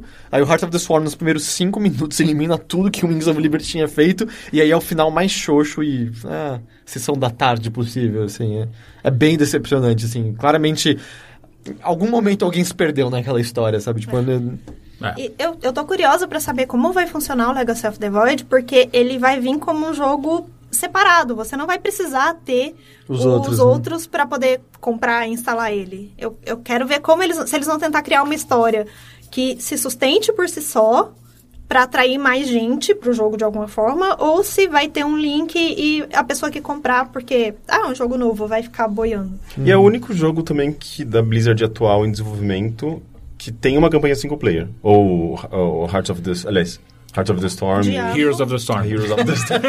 Tudo. É, é só uma negação. Porque, né, assim, a gente tem que deixar claro o quão ruim eles são de dar nome nas É que coisas, todos né? começam com H, né? É... Até a sigla, tipo, de Heart of the Storm, de Heroes of the Storm, é a mesma. É, é, é verdade. É por isso que algumas pessoas se confundem quando eu falo no Twitter eu uso só a sigla, é verdade. Então, mas é, eu, eu não uso sigla em geral, que eu detesto. Mas, mas enfim, tipo, esses outros jogos têm campanha single player, as pessoas se importam por elas ou No não? Heroes não tem campanha single player. Você pode jogar contra bots eternamente se você Ah, quiser. mas ninguém gosta disso. Lógico, o jogo Eu não é pra isso, porra. Eu tenho um problema com jogar com pessoas. Ah, sim, você faz? Muta. É a primeira... Começou muta. Mas Hearthstone tem os modos aventura, que são tipo um PVE. Não é o, o foco do jogo, mas, por exemplo, teve Naxaramas, agora Montanha Rocha Negra, que é uma aventura que você luta contra chefes.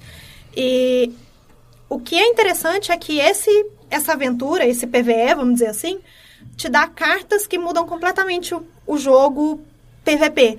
Então é um negócio Você necessário. quer passar por ele, né? Sim, todo mundo Entendi. precisa passar por ele, porque senão você vai ficar em desvantagem competitiva. É, isso é muito louco. E o Overwatch, acho, até agora não falaram nada, mas também não vai ter, né? Nenhuma campanha. Eu vai ter só, só umas não. historinhas de cada um, já, já Não. vai... Acho que tá- Nem não. Não, História. não, não, mas eu digo, vai ter, um, vai ter um background de cada personagem.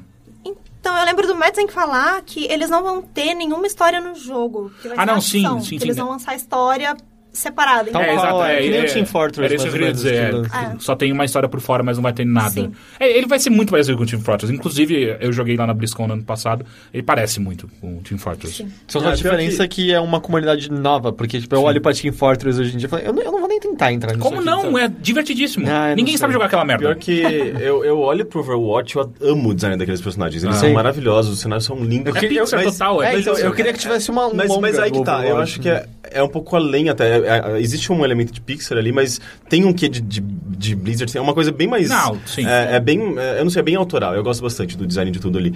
Só que é online, é competitivo, eu sou péssimo em jogos assim. E daí eu fico muito, "Ah, que merda, eu não sei se eu vou conseguir aproveitar esse universo da maneira que eu gostaria, que seria um jogo, um jogo single Ao player. mesmo assim. tempo, todo mundo que jogou fala que ele tem uma natureza um pouco mais vagarosa do que o frenético que você está acostumado, os jogos online. Pode ser que ele seja receptivo a novos É, jogadores. eu não jogo FPS. Eu tenho um problema muito sério com FPS. E eu joguei ele na BlizzCon e eu consegui matar pessoas. é incrível. então, existe esperança. Talvez, é, a Blizzard sabe fazer coisas acessíveis, né? Tipo, pegar fórmulas estabelecidas e torná- torná-las um pouco É, mais não, o. Heroes of the Storm é uma carta de amor a essa capacidade que eles têm, sabe? De transformar, pegar um, um, um gênero que parece estar solidificado em algumas mecânicas X ali, ela vai lá e muda completamente e transforma. Você reconhece o sistema ali ainda, só que ele tem mecânicas completamente diferentes. E é incrível. É, e o mote deles é que, assim, é fácil de aprender, difícil de... Masterizar. Masterizar. Masterizar. É hard to play hard. Não, easy to play, Easy to hard, play, to hard master. to master. Yeah. Isso. E talvez exista alguma coisa aí que torne o Overwatch acessível para pessoas como nós. É, eu acho que é mais questão de, tipo, dar uma chance quando sair, sabe? Não descarta de uma vez. Porque eu acho que muito eles eles eles estão pensando nisso, sabe? Porque se eles querem angariar o número de jogadores que eles parecem querer angariar, eles têm que estar pensando nisso. Não dá pra ser uma coisa que fecha, tipo, de cara a muitas pessoas. Especialmente porque, a mesma coisa o WoW, assim, a- o, o, o quão acessível ele é hoje em dia comparado a quando ele Muito surgiu. mais. E eles aprenderam muito com isso. Então, eles, acho que eles, justamente eles não querem fechar a porta pra quem olha e pensa, puta, jogo de primeira pessoa e já vem na sua cabeça, sei lá, jogadores de Call of Duty te xingando pela internet e tal. Eu tenho quase certeza que eles devem estar pensando nisso e tentando fazer o máximo é. possível pra, tipo, calma, dá uma chance. Vem cá, um chazinho aqui, um Até porque biscoitinho. é a calma. primeira vez, que, de fato, que eles estão investindo em, em primeira pessoa, tirando o Ghost lá, que, Que era a terceira, não que era? era? a terceira pessoa, é. E- É, Então eu acho que eles estão tomando o máximo de cuidado, né, nessa... Quer dizer, é a primeira? É verdade, é. É, eles nunca tinham investido em primeira pessoa antes. Pelo menos que a gente saiba em projetos que É, em foram lançados aberto de e tal. Eu, eu só lembro de, tipo, dos projetos cancelados quando eu descobri. Descobri só na BlizzCon do ano passado aquele point and click baseado no mundo de Warcraft Sim, que que eles cancelaram. Só que também, tem né? um monte do jogo pronto, vazado, tipo, aparentemente dá pra você baixar e, e fazer funcionar, mas eu fiquei vendo vídeos de YouTube rodando. E, mano, se eles lançassem isso hoje- até hoje, a arte funcionaria tranquilamente. Dá É pra tudo- jogar? Tem partes de Pare- jogar? sim, sim. É, é tudo desenhado à mão, é Sim, lindo, parece assim, bonito. parece. E a voz do protagonista é do Optimus Prime, se eu não me engano. Que legal. E parecia muito legal. Eu não- até hoje não sei, tipo, eles meio que cancelaram porque a era dos point and clicks tinha acabado. E hoje em dia me parece a era Mas perfeita não pra se acabou, ressurgir. É, tipo, tem muito jogo pra gente... É, é que acho que era mais aquele boom, sabe, do fim dos Aham. anos 90, que você tinha que lançar o jogo na caixa por 50 dólares, que seja. Sim. Enquanto a gente já faz muito mais sentido. Não, é 15 dólares, faz, faz mais sentido. Aquela- É, eu, ainda tô esperando a Blizzard lançar algum tipo de, de, de assinatura pra todos os jogos dela. Porque faz total sentido. não sentido, mas é muita cara da Blizzard fazer isso. Porque você tem o World of Warcraft que já tá no sistema de assinatura, você tem vários jogos de graça, que às vezes você pode ganhar um boostzinho por semana, alguma merdinha assim. Ainda não sei se tem tanto jogo assim também. Como não, cara? Diablo, StarCraft, World of Warcraft, Overwatch vai entrar agora, Heroes of the Storm já entrou. Só ela já tem cinco jogos gigantes que ela pode fazer isso. Ah, mas tá contando E é com jogos dela. atuais também, né? É. É, e aí se você tem acesso a um, a um Battle Chess da vida que você ganha uh, Rock and Roll Racing. É.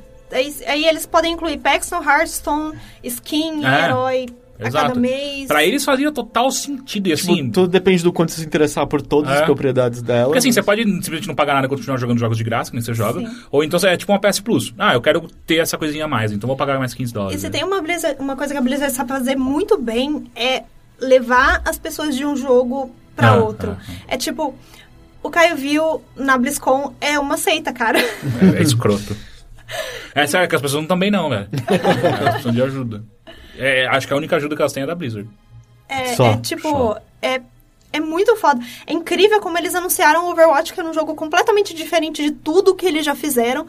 E a galera ficou louca. É, tipo, não teve ninguém é, é, puto que não era um Warcraft novo. Sabe? Todo mas, mundo. Ah, mas é que é- foi tão bem feito aquilo, é tão Sim, bonito que, sim, tipo, não tinha como eu falar, ficar puto com uma coisa que, que era tão. parecia tão fresca e original dentro que- do que eles podiam fazer. É que é mais do que isso também, eu acho. É, quando o Madsen tá lá em cima anunciando as coisas e ele parece ser um cara muito legal, eu entrevistei ele, um cara muito gente fina. Porra, é. Dá uma cara pro, pro anúncio, sabe? Tipo, É, não é aquilo- simplesmente. aquilo é a técnica Eu sei que é de- PR, eu sei que. Não, não, não, sim, mas é, a Eu mesma, acho é que o ele tava mesmo nível. tremendo de verdade. Eu não acho que era. Eu Não, não, acho não, que ele não é tava nem isso. Não, não, não, eu digo, Ah. é- é, ele aparecer, botar a cara ali em cima é toda uma técnica E, de e o- marketing. e o mesmo. lance, mas isso não é nem, sem nem técnica de marketing necessariamente. É o mesmo lance, mesma coisa de, de as pessoas estarem numa mesma sintonia, assim como num espetáculo de rock, num, ou, no, sei lá, numa, numa igreja, por exemplo. Que inclusive teve Porque- Metallica depois, então fica bem claro É, qual é o então, espetáculo. então mas o rock. lance, tipo, é... Todo mundo, o que ele disser ali é a verdade pra aquelas pessoas, sabe? Tipo, é, é, é ele- uma, uma mesma... Eu não sei, tipo, uma mesma sintonia mental de todo mundo, assim, é E ele assustador. tem uma. Ele faz isso há muitos anos. Tipo, ele tem uma técnica pra conduzir a fala dele pra conduzir o público, que é incrível. Você não consegue não ficar hipnotizado enquanto ele tá falando no palco. É, o cara é foda. É o motoqueiro mais legal que eu já conheci. Esse é o Mike Moore. Não, esse, Não. É, o, é- esse é o Madsen, que é Esse o, é o Chris Madsen. Madsen. Ele, Que é foi, ele um foi o cara uma- que criou Ah, a eu acho história. que eu- Ele é o careca, não é? Não, não, ele tem cabelo curto. Ele é sexy, não é? Sim, sim, sim. Eu sei Ele tem uma, bar, uma barba grisalho, rala. barba. Sim, sim, é, ele é bem sexy. É, o motoqueiro, o maior motoqueiro. Ele, ele e o, o cara do Shiften, o. O. Samwise. Samwise também Ah. é total motoqueiro. Samwise Deer. É. Ele é porque. Isso é porque ele gosta muito de Senhor dos Anéis? Sim. Ah, tá. Eles podiam comprar Full Throttle e fazer um Full Throttle da Blizzard, já pensou? Caralho, Tem tudo a ver com É, eles. é tipo igualzinho Full Throttle, só que são orcs motoqueiros. Inclusive, eles fizeram até aquele programa, ah, aquele reality show de motos, né? Sim. Que era da Horda contra a Aliança. Eu nem vi no É, final quem verdade. ganhou. Eu- eu- A Horda. É óbvio, né? Não tem como ser aliança, né? Não dá, não dá. Ah, mas os mais legais estão na horda que você vai fazer. Exato! A moto Exato. da aliança ficou muito. a Da horda ficou muito mais legal. A da aliança parecia uma aranha com uma bundinha em camadas, assim. Não, não dava. A única coisa legal que já fez parte da aliança foi o elfo cego, mas que morreu já no Warcraft 3, O ou na expansão lá. E aí, É. tipo, é, vocês mataram o único personagem que eu gostava de vocês. Vamos lá. You are not prepared. Mortos Mas ele, vivos. na- ele nem era exatamente da aliança também. Ele. É, é que eu só joguei Warcraft 2 e 3, é tudo que eu sei da história acaba ali. Mas sim, é, é, mas é que era, era meio que. Não, na verdade nem era aliança, era a Não. facção Elfos da Noite, era isso, né? É, elfos noturnos. Noturnos. É, é porque a história dele vem de muito antes de ter aliança de ordem, então. Sei que É ele era que- cego e ele você clicava e falava, eu sou cego, não surdo, e ele matava os caras. Era mó legal. Ah, enfim, né? Sim, mas pô. acho que isso de Blizzard. ah, tem mais alguma coisa que você quer falar sobre o site? De coisas futuras vindo, coisas legais? Na verdade, a gente tá desmembrando o site agora. Além do All Girl, a gente vai ter outros sites falando de Heroes, de Ah, Hearthstone. é? Ótimo. Sim. Eu, eu procuro lugares pra falar de Heroes. Até É. agora eu só encontrei um que é o Hero Fire, se não me engano. É, a gente vai ter o Girls of the Storm, nome originalíssimo. Mas, mas dá pra fazer várias coisas com esse nome. É muito legal. Sim, e aí a gente, inclusive no o site de Heroes vai, ser um vai ter um negócio muito legal que as pessoas vão poder mandar guias e vai ter rating, então as pessoas vão mandar guias e votar nos guias, então Ah, isso Legal. é legal. vai rolar uma interação bem legal com a comunidade. Eu imagino que seja especialmente divertido com um jogo que surgindo agora de pensar em builds diferentes, estratégias Sim. diferentes para personagens. Sim, exatamente. E ainda são poucos heróis. Com o tempo vai ter muito mais. O- a quantidade de slot livre em Heroes. Eu não sei como eles vão pra colocar no o Garrosh ainda. Eu, eu não entendo. Ah, vai ter o cara do. É, Blackthorn, provavelmente. vai. Espero que sim. Espero que Se sim. tem, se tem, se tem o- o- os Lost Vik- Vikings, sabe? Tipo, Ah, mas tipo, Sim. como não ia ter eles? Se eles botarem tipo um carro do Rock'n'Roll Racing, eu acho que eu entro, passo a jogar esse Ah, jogo. Todo mundo vai soltar. E aí a gente vai ter também um site de Hearthstone Legal. e de Overwatch. Oh, Já? ah, mas já tem que começar, né? é, Sim. A Eles reunir tão- as coisas. Estão lançando gameplay. No fim do ano vai chegar o beta, então tem que estar pronto já. E a gente também vai começar uma história para falar de coisas não Blizzard, porque assim como vocês, a gente também gosta de outras coisas também. Uhum. Joga outras coisas, não tanto quanto Blizzard, mas a gente gosta de ver de vez em É quando. porque tem horas que a Blizzard não dá conta de fazer o tempo inteiro coisa nova, né? Às vezes ela para. É. E por enquanto é isso. O de Heroes deve entrar no ar essa semana. Espero que amanhã. Ah, que legal, junto esteja- com o lançamento sim. do. Ali- Aliás, amanhã vai ter uma festa de lançamento do Heroes of the É Storm. quando, você, Exato, quando com o pessoal estiver ouvindo isso, vai ter acontecido já. Aconteceu na Sim. terça-feira, exatamente. Qual que é o site, o, o endereço? girlsofthestorm.com.br. Ah, legal. E do wallgirl é .com.br, né? Isso. No All Girl vai ter. uh, o layout que a gente vai fazer é tipo um portal mesmo com abas. Então, de um Ah, site legal. você vai conseguir acessar os Tá, outros. tipo, ser uma grande família mesmo. Sim. Ah,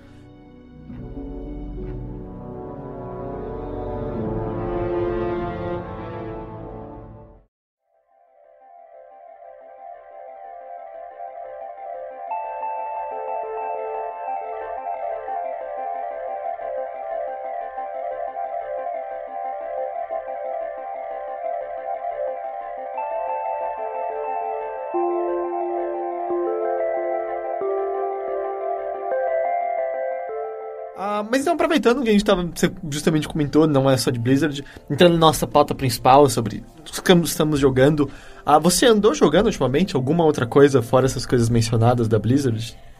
Ah, eu tenho jogado muito. Como eu, eu não tô em casa, eu tô hospedada na casa da minha mãe um tempo, então eu tô sem meu computador. Eu tenho jogado muito joguinho de tablet, daqueles que mata seu tempo totalmente.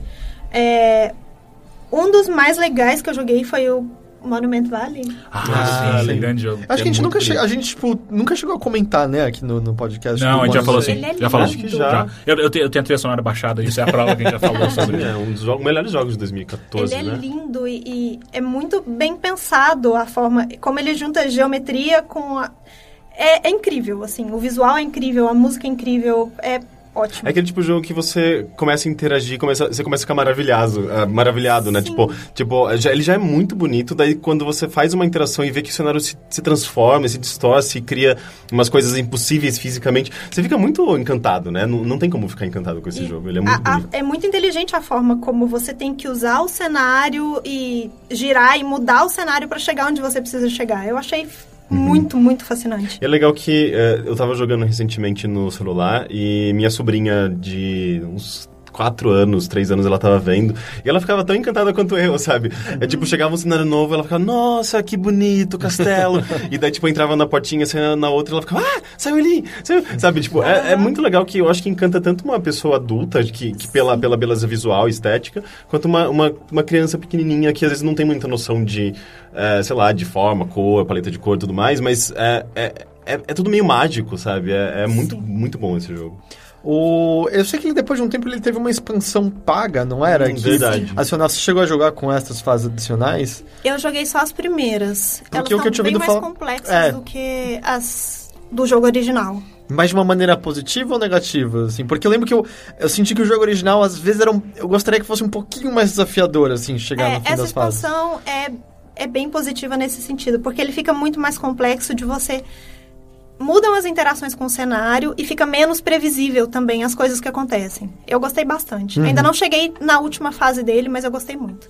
A, a expansão é baratinho, não é? É, um, Tipo, R$1,99, alguma Acho que coisa é assim. R$2,99. Ah, não, é um 1,99. roubo. É um roubo. É que o jogo esse O jogo é deve ser 4. uns. É não, o jogo é né? 5 e a expansão é 1,99. Que eu lembro que foi meio ah, bizarro quando eles lançaram que houve um protesto das pessoas dizendo como você lançou uma expansão paga, porque tu não tá acostumado a tudo de graça nesse celular. É. Meio, caras, calma, tem um jogo inteiro já ali, vocês não, vocês não precisa, comprar, é, é, você você não precisa precisa comprar disso. expansão se você acha caro. Ah, e houve mais alguma coisa além do Monument Valley? Que, tipo, que tenha saltado aos olhos? Não, eu tenho jogado muito Simpsons, mas isso é só pra matar tempo Ah, mesmo. o Tap- Tapped Out. Tap down. Isso. É, porra, como. Ah, aquele. Ah, eu, eu também, eu- na época do Arena, quando ele saiu, eu joguei e é meio.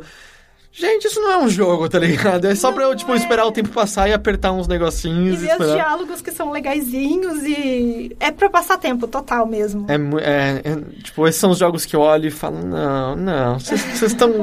Vocês subverteram a palavra é, jogo. Pois é, e Simpsons, lembra quando tinha jogo legal dos Simpsons? É, eu lembro de um. É o do fliperama, né, É. basicamente.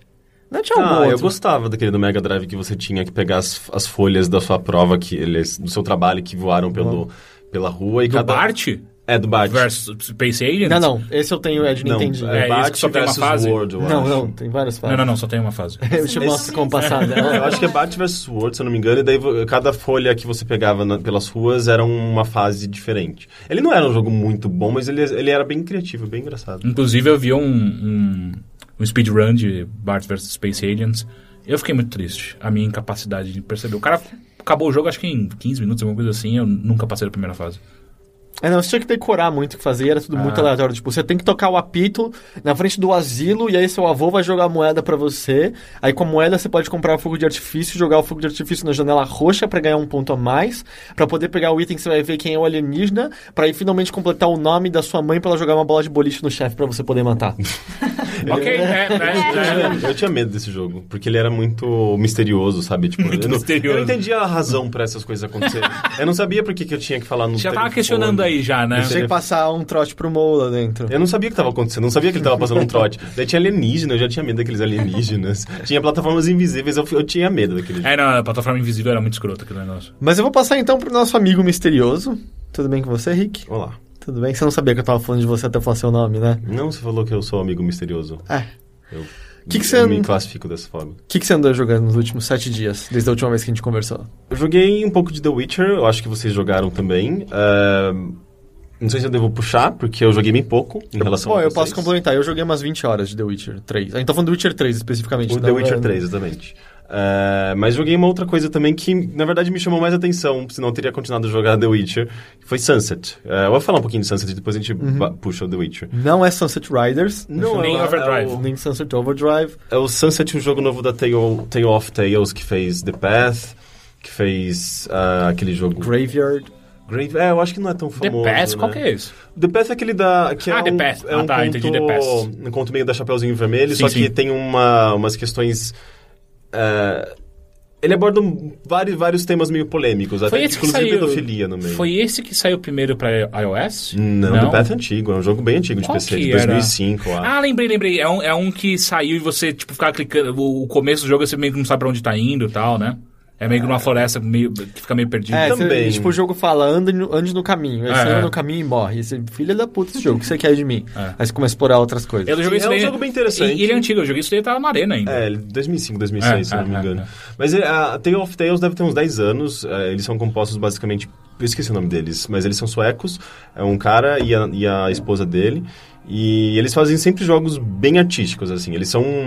Você vê que eles, eles, têm, eles já escreveram um manifesto sobre é, jogos dependentes, jogos enquanto arte. Eles são bem interessantes e sempre tem uma proposta que vai além da diversão em si, sabe? Tipo, os jogos deles são sempre carregados de significado e nem sempre são divertidos, de verdade. É, eu diria que alguns. Alguns são bem chatos. Cai naquele universo da pedância mesmo, sabe? O Graveyard é meio... Eu lembro que eu mostrei pro meu primo, você só mexe uma velhinha andando no cemitério, senta num banco, ele... Mas por que, que alguém jogaria isso?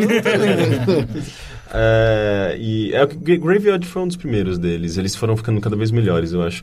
É, o penúltimo que eles fizeram, que é o Lu- Luxur, Luxuria Superbia, Superbia. que é aquele de sexo, Luxuria né? Superbia, sei lá. su- é, sim, que é uma, um simulador... Vaginal, é vaginal. é um simulador vaginal. Simulador de prolongamento de orgasmo. É, basicamente. que é exatamente isso. E é uma experiência completamente surreal e um jogo. É um jogo muito bonito ah, e diferente de tudo aquilo que eles já tinham feito, porque era um negócio só uma piração gráfica, um bem, bem abstrato e, e bonito. E esse novo, é, é, eu acho que é o jogo mais Mais Acess- jogo. É, não, eu acho que é o jogo mais acessível que eles já fizeram, porque não é, não é muito poético no sentido de que você precisa interpretar aquilo e imaginar, preencher lacunas. Não, é, é um jogo. Tem uma narrativa muito concreta, é uma história muito concreta, e é mais. Ele é mais simples, ele é- lembra muito Gone Home, na verdade. Porque eh, você basicamente. eh, você é uma, é uma faxineira ne- numa, num apartamento no qual no início do jogo você não sabe de quem que é e você foi contratada para fazer a faxina desse apartamento. Uma vez por semana você tem uma hora para realizar essas tarefas Eh, e sempre no meio que no pôr do sol, né? Então você tem das 5 a 6 horas para realizar algumas tarefas que são deixadas para você pelo dono do apartamento num bilhetinho no elevador. Ele tem tipo uma- é um apartamento, uma- um duplex, um apartamento super chique eh, num, num país fictício chamado Anch- Anchúria, eh, que lembra muito a Argentina. É que Manchúria Anch existe. é, Anchúria. Eu sei que na América Latina e se, passa nos anos 70, durante uma. eh, exatamente durante um período de. ah, um golpe militar nesse país. Então. Ah, você- total Argentina, Chile. é, total Argentina, total, ah, as, ah, sabe, períodos de ditadu- ditadura de países sul- sul-americanos. e, e você é essa mulher negra que não consegue sair do país porque eles fecharam as barreiras, ela é uma norte-americana, formada em engenharia, ela, por acaso, ela estava nesse país durante essa, essa ditadura, né, esse, esse golpe militar, e ela ficou impedida de voltar para casa, e o irmão dela é um ativista político e ele está tentando agir contra o governo e tal. E, ou seja, você já tem um cenário muito fascinante. E ela tá, ela, na verdade, ela só consegue, como ela tá presa, ela precisa sobreviver, ela consegue esse, esse trabalho como Faxineira. faxineira, é, que de certa forma permite com que ela se disfarce. Ela, tipo, ela tem conhecimento sobre as coisas que estão acontecendo, ela tem, o- ela meio que luta contra o governo, só que como ela se passa por uma faxineira e ela é negra, é, numa sociedade preconceituosa, seja sendo eh, seja pelo fato dela ser negra, ou seja pe- pelo fato dela ser faxineira, ela meio que se aproveita um pouco dessa máscara, sabe? Ah, e, e- e o mais interessa- interessante desse jogo é que você tem esse tempo de uma hora que vai correndo. ah, não é uma hora no nosso mundo, né? Tipo, sei lá, tipo, é, deve ser reduzido em 15 minutos cada dia.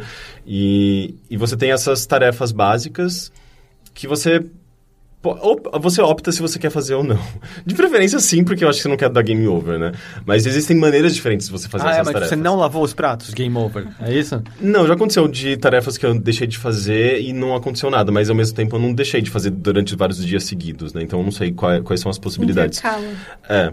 É, e, e às vezes você tem só, sei lá, tipo, lavar o chão. é, e você tem a, a tarefa de lavar o chão, às vezes você tem é, possibilidades de lavar o chão, do tipo. Ou, ou, ou, por exemplo, sei lá, coisas que eu me lembro. É, Tirar a você- roupa e se jogar no chão e ficar lavando o chão. Não. no seu corpo. É sempre tipo uma opção, uma opção correta e uma opção poética, mais ou menos. Porque você começa a interagir. Ela declamando o caminho, sabe? Não necessariamente poética, mas uma, uma opção meio sensível ou brin brincalhona. Porque você começa a interagir. Falei sem roupa? Através, através das coisas que você faz, você começa a se comunicar com o dono do apartamento. Porque você começa a perceber quem é essa pessoa. E essa pessoa tá ligada a, a- ao golpe e ela tá sofrendo tanto quanto você com esse golpe. Você vê que Claro, ele... não tanto, porque ela tem uma porra de um duplex. Sim, mas é que ele é, aparentemente, ele é tipo o ministro da cultura e ele, o governo... E ela tá errado esse governo. O ministro da cultura tem um duplex. Tá errado. Já tá errado essa Ah, merda. Enfim, mas meio que o governo tá usando da, de coisas dele, da, da, da área dele, para benefício do, do golpe militar, sabe? E ele tá sendo atingido, assim, tipo, a... Dominação cultural e... É, sim. Que ele e- não necessariamente concorda. É, que ele não, ele não concorda, ele tá sendo destruído por dentro, sabe? Por conta do, do governo, e ele é meio que obrigado a fazer isso. Então, Aí tá comendo muito Hot Pocket, é isso? Você percebe que ele não tá bem. Ele tá muito deprimido, ele só tem miojo na geladeira. E, e, tipo, ele acaba deixando sinais de que coisas. Que ele, que ele tá, tipo, numa crise e você começa a interagir com ele, sabe? Tipo, através dessa, dessas coisas. eh, Seja, tipo, um bilhetinho que ele deixa anotado em algum lugar, do tipo. eh, de início, ele, ele deixa um bilhetinho do lado de um quadro dizendo pra você não ficar apreciando a arte dele. Tipo, você vê que ele não. Ele quer, ele- de início, ele quer que você simplesmente faça o seu trabalho. E você pode deixar um recado que começa a amolecer o coração dele de alguma forma, sabe? E a partir disso você começa a ter essa Seu comunicação. quadro me deixou molhada. Manda nudes. E a partir disso você começa a ter uma comunicação interessante, tipo, da. é, Porra, é tipo a Casa do Lago, faz. saca aquele filme bosta do Keanu Reeves com a Lembra Sandra isso. Bullock? Você Só que, no- só que eram dimensões diferentes, né? Eles só não estão fisicamente no mesmo lugar nesse, nesse, nesse jogo. E, cara, começa a ficar muito interessante. Ele começa a ficar muito instigante. A narrativa é muito foda. A cada, vez, a cada dia que você chega pra fazer a limpeza, você começa a perceber alguma coisa nova. Seja, tipo, alguma coisa que ele deixou pra você pra gerar essa comunicação. eh, seja, sei lá, um quadro novo que ele comprou e ela sempre faz comentários interessantes, porque ela é uma personagem interessante, a protagonista. E você acha que nisso, tipo, tá embutido o preconceito do cara achando, tipo, ah, a faxineira, não olha pros meus quadros e ele não... Talvez de início você comece a perceber que ele é um cara super durão, é, ele não tem interesse nenhum em manter uma comunicação com você. Só que quando, quando você começa a demonstrar conhecimento sobre as coisas que ele possui, seja tipo um. um- um- as coisas são todas baseadas, os quadros são aparentemente reais, ele tem muitos livros que existem de verdade, de autores reais, e você pode, de alguma forma, se comunicar com, com ele, de- deixando claro que você conhece aquelas coisas. Você é uma pessoa com conhecimento e cultura, e ele começa a se interessar por você por conta disso. Ah, então, isso, isso é uma das coisas fascinantes, sabe? Tipo, você aprende algumas coisas do mundo real ah, com esse jogo. Eu, tipo, eu quero ler metade da- dos, dos livros que são citados. Todos eles são achievements. Tipo, você encontra um livro que existe você ganha um achievement. Ele tem uns 200 achievements, esse jogo. É bizarro. Caralho. Tipo, tem muita coisa pra você observar e... e e tem, e ele, é, ele é um jogo muito simples, né? É um jogo sobre andar, você escolhe, eh, tipo, o botão ver- vermelho é o- a ação quente, e o botão azul, que seria o X, é ação fria. Ação fria é, tipo, você faz a coisa da, da maneira lógica e... Tu lava não poeticamente o chão. É, e o botão vermelho seria lavar poeticamente o chão. Ah, então é meio... Sério, sério, como é que você lava poeticamente? Ou, Não, é, isso, ou- isso é o que eu tô falando, tá? Não é, não é o jogo Tá, não, jamais me, fala... me dá uma, uma, uma coisa que você precisa fazer e você pode. Tem duas maneiras de fazer ela. Tem, tipo, lavar a louça. Por exemplo, tem uma, uma, uma ação, em um momento ele pede pra você polir os sapatos e guardar dentro do armário. Você pode sim- simplesmente polir os Ah, sapatos você pinta e guardá-los no armário. Ou você pode poli-los e organizá-los de uma maneira meio engraçadinha. Daí você coloca, tipo, um sapato na frente do outro. Mano, eu ia ficar puto se eu sou o cara, velho.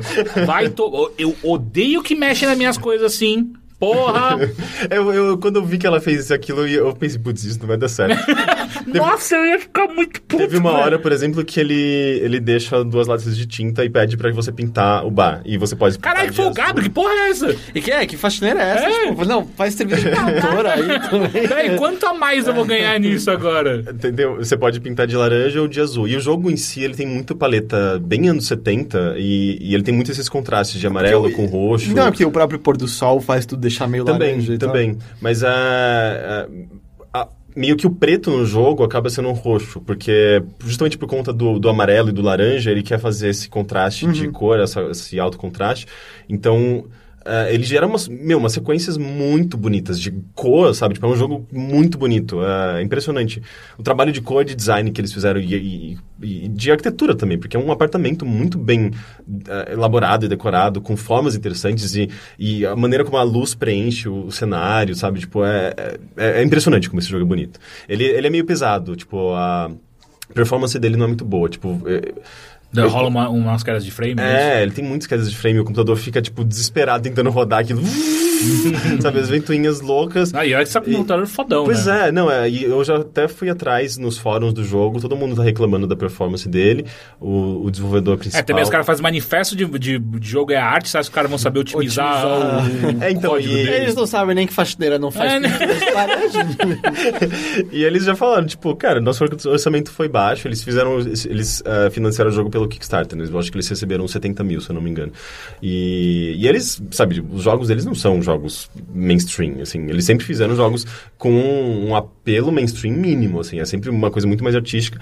E eles, ah, até o pessoal falando assim, olha, o jogo de vocês, tecnicamente, ele, é- ele já ele é equivalente a jogos de 10 anos. Por mais que esteticamente ele seja muito bonito, eh, tecnicamente ele é equivalente a um jogo de 10 anos. Por que, que ele tem essa, esse- essa performance tão, tão baixa, sabe? Um jogo muito mais bonito como Bioshock, que tem uns 3 anos, roda muito melhor no meu computador do que esse. Ele é, só que eu não tenho o orçamento de um Bioshock para contratar um mega programador. Eles resolvem tudo sozinho, né? E, mas pelo que você descreve, soa como o jogo mais jogo de todos da... da... É, como é o nome deles mesmo? Da Tale of Tales. Tale of Tales. É, tipo, é um jogo mais... ah, ele, ele tem uma estrutura parecida com do próprio Gone Home, que algumas pessoas chamam de Walking Simulator, que Tá. eu acho que é um nome super negativo. É, e é é uma diminuição bem ignorante Sim, que aquele sim. jogo é. Mas digo, mesmo comparado ao The, The Path ou do Graveyard, tipo, me parece ter ações mais claras nisso que você está descrevendo, ele é uma bem sobre- narrativa mais sobre clara. decisões, né? E de acordo com essas decisões, você acaba afetando a narrativa, né? Ah, então, eu, eu acho que ele é mais concreto, né? Em termos de narrativa, de jogabilidade, por mais que ela seja simples. E, e eu, eu tô achando muito fascinante, sabe? Desde as referências de design, de, de, de arte, a narrativa e como ela se desenrola através dessa comunicação... ah, que não é Assíncrona. é assíncrona, né? Tipo, que não, ela não é presente, né? E em nenhum momento você vê ninguém, alguma pessoa além dela mesma refletida no, no Mesmo espelho. porque se os caras não conseguem nem arrumar um bagulho que é só você se mexendo no, no cenário, imagina se botar outro Duas personagem. pessoas, né? Pois O- é. Ele já tá disponível esse jogo. Sim, ele foi disponibilizado na semana passada no, no PC, Steam. né? É, no PC, né? Acho que em outras, outras lojas também, né? Rumble Bundle, GOG, não tenho certeza. Ah, eu só tenho uma dúvida. Se você faz tudo poético, o cara te manda embora também? Porque, porra, é insuportável. Eu não sei, eu fiz algumas coisas da maneira mais fria, mas sempre quando eu percebia que, tipo, que o jogo me dava essa possibilidade, ele, ele te dá meio que uma prévia de como vai ser. Ele tem uma descrição, tipo, arranjar os sapatos de uma maneira engraçada, sei lá. É tipo, arranjar de maneira engraçada, esconder tudo, um, um tempo cada par. E, tipo, eu achava que ele não ia ficar puto comigo, eu fazia, eu tomava essa decisão, sabe? E, e- eu não sei, tipo, eu tô achando o máximo, sabe? Tipo, Olha, dessa parece experiência, Rick, tudo- eu nunca vou te contratar como minha faxineira. Tirando Não, pra eu- dar uma demão na parede. Não, e o, não, e o pior é que depois de jogar esse jogo, eu tava jogando, joguei umas duas horas no domingo, ele é relativamente jogo pra, pra, ele, rel- rela- Relativamente jogo. relativamente longo pra um jogo com, com essa proposta. Eu, eu tenho umas quatro horas de jogo, por enquanto. Ah, depois de jogar umas duas horas no domingo, eu fiz uma puta faxina em casa, cara. Me deu, me deu uma- Nossa, deu na uma pilha. realidade, esse jogo é uma grande propaganda dos seus pais pra fazer você arrumar a sua casa. Mas você arrumou sua casa Funcionou. poeticamente ou friamente? Não, acho Como que... você colocou seus sapatos? Não, eu acho que eu, eu organizei da maneira que eu gosto. Que é Lógico, lógico, lógico, porque ninguém faz isso. Você fica puto se você faz isso com seus sapatos. Você é louco. Não, se eu tivesse organiza- organizando o quarto do Gabriel, sabe, eu estaria fazendo as coisas da minha maneira maneira e zoando com a cara dele. Mas era o meu quarto, então eu fiz da maneira. Aí você da deixou um bilhetinho pra você mesmo. e aí só uma lágrima solitária escorreu depois. É. Não, e o mais engraçado é que eu tava meio Foi no Porto. Sol que você fez isso? Não. Não, pior, pior que foi. pior que foi. Tipo, você eu- foi completamente influenciado. Sim, e depois falam que videogame não mata pessoas. Se você arrumou seu quarto, por que, que uma Pô, pessoa eu não não foi lá e nada matou? de errado pra ninguém, eu tava arrumando Eu meu sei, quarto. eu só tô falando que Tô fazendo bem influência pra mim existe. mesmo. O videogame fez uma influência positiva pra mim, eu arrumei Ah, meu quarto. pode fazer negativa também, e, cara. E a sala também. E, e, e olha, olha como ele me influenciou. Eu deixei um recadinho na geladeira com as, Puta que as, a- os imazinhas de letrinhas que a gente tem. E... Eu olho você enquanto dorme. Não, não, foi uma coisa meio triste, na verdade, porque eu tava Porra! meio deprimido. E, e daí, tipo. eh, eu tinha escrito uma coisa meio abaixo, eh, interrogação, amor. E daí. e daí fico- eu, tava, eu tava frustrado amo- amorosamente. Aham. E daí, depois, quando eu voltei na geladeira no dia seguinte, tava escrito eh, abaixo o norte. Abaixo o interrogação norte. E daí eu- eu- eu- virou morte. Enfim, a gente tá Eu não fazendo. um joguinho nada. de É, palavras. vocês não é, não é, é, pra, não é pra estranhos. ter lógica. A gente tá, tá escolhendo a opção poética. e daí tá virando um joguinho de palavras engraçado. Mas Até, se, até se descobrir que não é seu colega de apartamento. Caralho, ia ser muito legal. Na verdade, é a faxineira negra tá indo lá e arrumando. com afro, que ela É. inclusive tem um afro. Ah, tem uma- você, que- vê, você vê o personagem em algum Sim, momento? porque ela fica refletida na- no vidro. Você, tipo, sei lá, o vidro. Tá aí o problema da- da- do, do negócio não ser otimizado. Ref- é, refletir é muito trabalhoso. Você pode di- diminuir ah, o- os gráficos e, reflexo. e ele, ele tira os reflexos e tal. E o jogo tem muitos reflexos, muito. Porque o cara tem um monte de obra de, obra de arte de vidro, de espelho. De, Filha da puta. eles enfiaram todos os reflexos do mundo. E tem uma, se você diminuir o máximo o gráfico, ele fica todo pixelado, como se fosse tipo um jogo com aquela resolução de 320 por Nossa, que 480. bizarro. que é proposital. É, Eles explicaram que eles acharam bonito o efeito. e eu joguei um pouquinho com aquilo, eu tirei, eu tirei muitos screenshots. Eu quero fazer alguma coisa com esses screenshots. E um pouco delas foram usando esse efeito que dá um visual muito retrô, esquisito. Porque é em 3D e as cores são bonitas, sabe?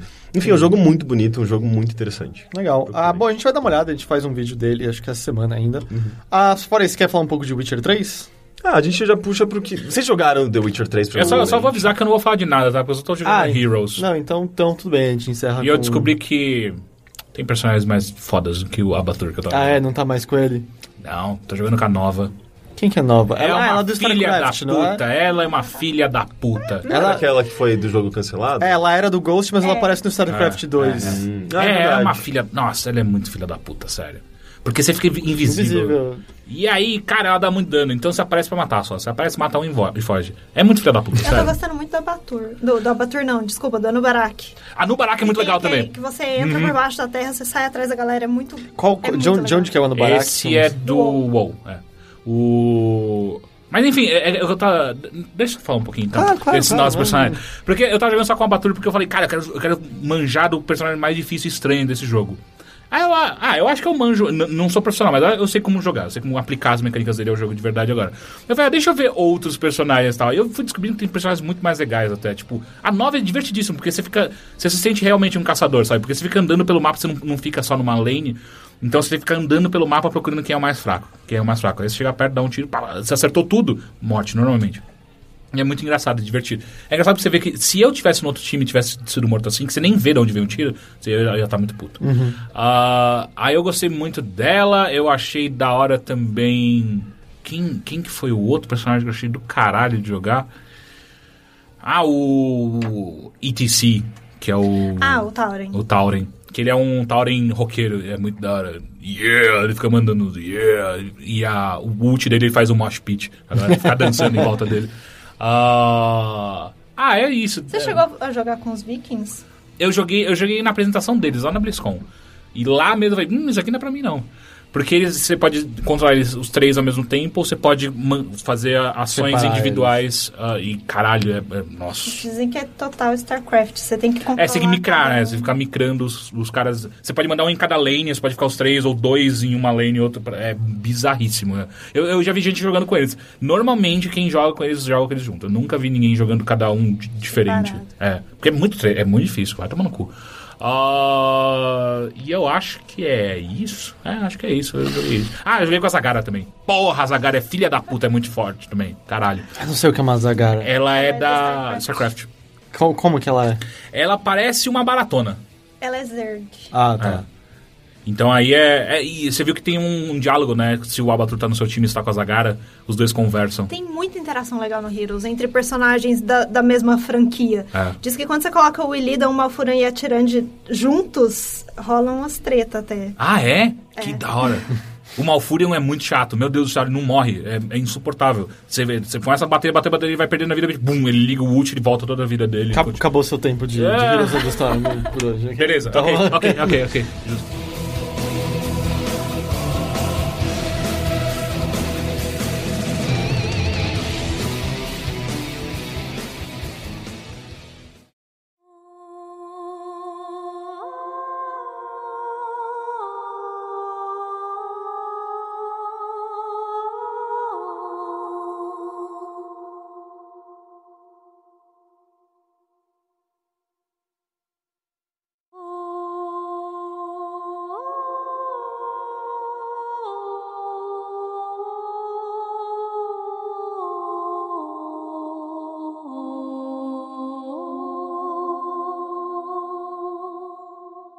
Ah, então, ok. Witcher 3, o que que você jogou cerca de duas horas, você falou? É, umas duas, três horas que foi meio que o mesmo, a mesmo... Um pouquinho mais, na verdade, do que eu já tinha jogado antes. Então, meio que eu só vi o que eu já joguei na, numa versão de preview. E um pouquinho mais, uma, uma outra quest. Uhum. Ah, e o que, que você tá achando? Ah, eu tô gostando. É, ele... Como eu acho que eu já tinha visto alguma coisa, ele não, não me impactou logo de cara, né? Eu preciso, acho que, resolver...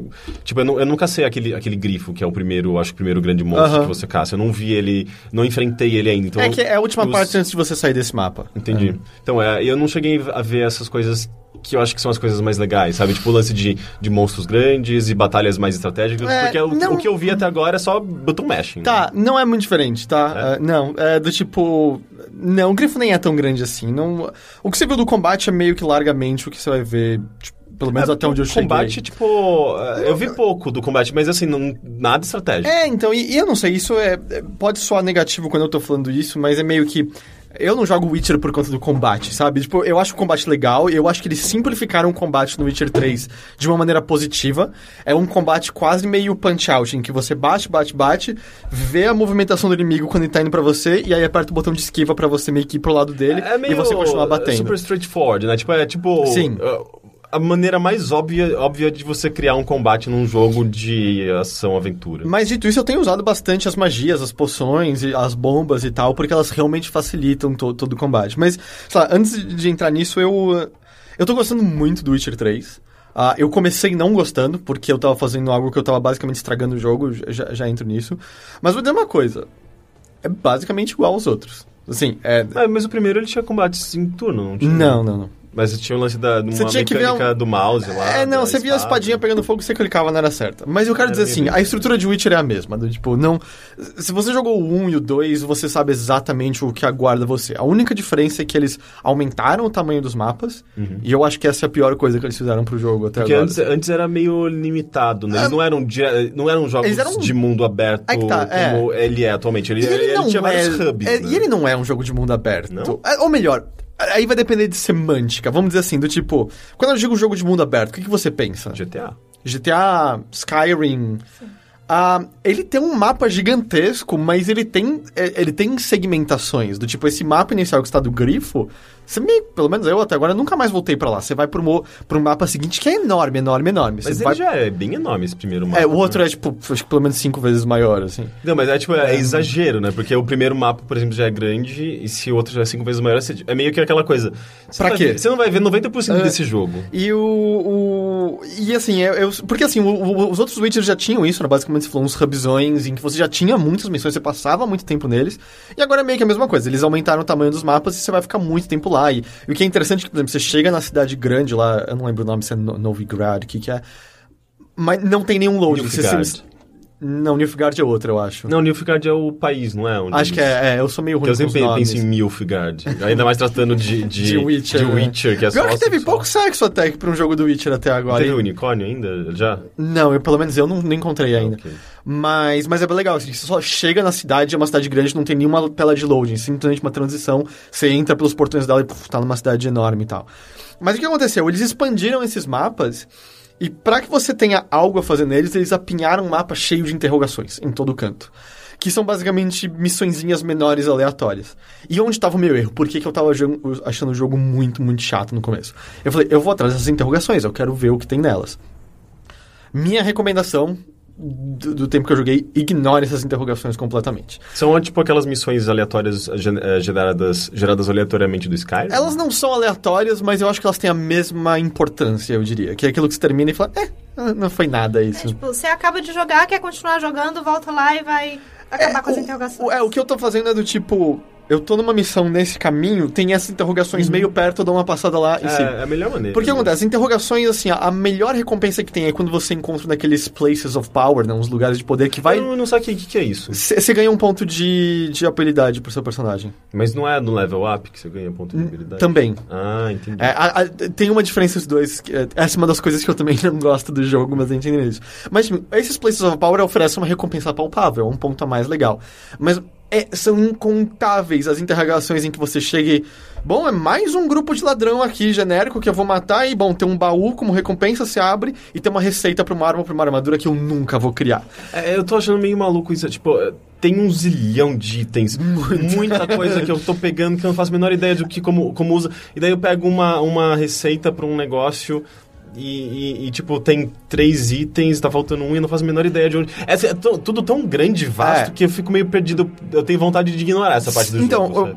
assim, pra você não ficar louco, tipo, você vai andando, vai passando pelas plantinhas perto, vai pegando É, as plantinhas que você pego. encontra, pega os bichos que você matar, né? Os que os monstros vai pegar cabelo, olho, o cérebro Uhum. deles.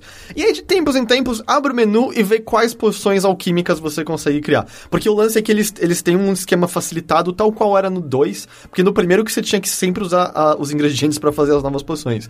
Nesse, no, no 3, assim, depois que você cria a poção uma vez, desde que você tenha Alcohol Alcohol Rest, não me lembro o nome Eu tô do item. jogando em português. Ah, tá bom. legendas É, quando você tem português. um álcool lá, tipo, é só você meditar, ele vai criar, ele vai preencher de novo o máximo das suas poções de Tem novo. até uma, uma poção chamada alguma coisa do tipo Alveluce, que eu Ah, é. fico, eu fico, parece muito.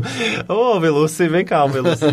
Mas é, então, tipo, meio que não esquenta com isso. Você vai jogando e aí, de tempos em tempos, para pra ver o que, que você consegue criar na, naquele momento, mesma coisa. Mas assim, criar armadura e arma, puf, eu tô ignorando completamente, não vale a pena. E aí as interrogações são muito disso, tipo, puta, mais um grupo de ladrões, mais um grupo de monstros.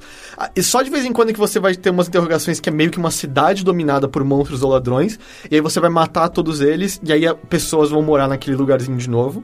E aí, sei lá, você vai ter meio que uma, você vai ter uma lojinha mais fácil de algum fast travel, mas Ah, não mas é. é bonitinho, né? É legal, mas assim, a mesma animação sempre das pessoas chegando na cidade, aí o Geralt olha que nem um bobo pro horizonte e tá. Elas estão morando lá. Tem umas crianças imbecis cantando, dançando Can- sozinhas. Todas as crianças são imbecis e cantam nesse jogo. É de boa, ele tá mijando, Não, não sei o tá- que, tá esjorrando, sabe? é, são todas iguaizinhas. Elas são muito retardadas, as pessoas nesse jogo. E aí o que aconteceu? Eu tava indo atrás dessas interrogações e, um, a, a recompensa de experiência que elas dão é muito baixo, eu nunca tava subindo de nível. Do- dos- das interrogações, interrogações. é. E eu, eu não sentia nada, tipo, eu não pegava nenhuma arma que eu gostava, não era nada de novo. E eu tava achando o jogo muito chato. Aí eu falei, eu vou começar a ignorar isso. Aí passei a ignorar isso e o jogo tá incrível. Porque o que aconteceu? Eu basicamente retirei esses elementos que são gordurinhas, fillers chatos, e tô fazendo as missões tanto secundárias quanto os, os Witcher Contracts, né? Os, os quem contrata o Witcher ir matar algum monstro, quanto as missões principais, que pra mim é onde tá o, o legal mesmo O de creme Witcher. de la creme. O creme de la creme. Porque eu acho o universo de Witcher muito legal. Eu, eu adoro aquele universo. Eu nunca li nenhum dos livros, mas peguei só do jogo mesmo. Eu acho que é um universo super bem desenvolvido, ah, bem delineado. Ele tem suas regras próprias, estrutura própria, ele respeita isso. E eu acho ele fascinante. E uma das coisas mais legais de Witcher Ele é é que. meio, meio comum, você É acha meio comum? eu, eu acho que ele é comum. É comum quando você tá olhando de fora que você fala mais um universo de fantasia. Acho que o Bernardo voltou. É, ele, é, ele é meio comum quando você tá olhando ele de fora e ele parece mais um universo de fantasia. quando você começa a se aprofundar nele, eu acho que ele começa a ser bem mais único e interessante do que outros universos de fantasia, como de Dragon Age, como de, de Elder Scrolls e tal. Minha opinião, pro meu gosto. Ah, e o que eu acho mais legal nele é que tudo é muito pior do que parece inicialmente. assim. As histórias são tragédia atrás de tragédia atrás de tragédia, sabe? Começa meio ruim, tipo, ela foi pra, pra floresta e nunca mais apareceu de novo e o marido tá sozinho.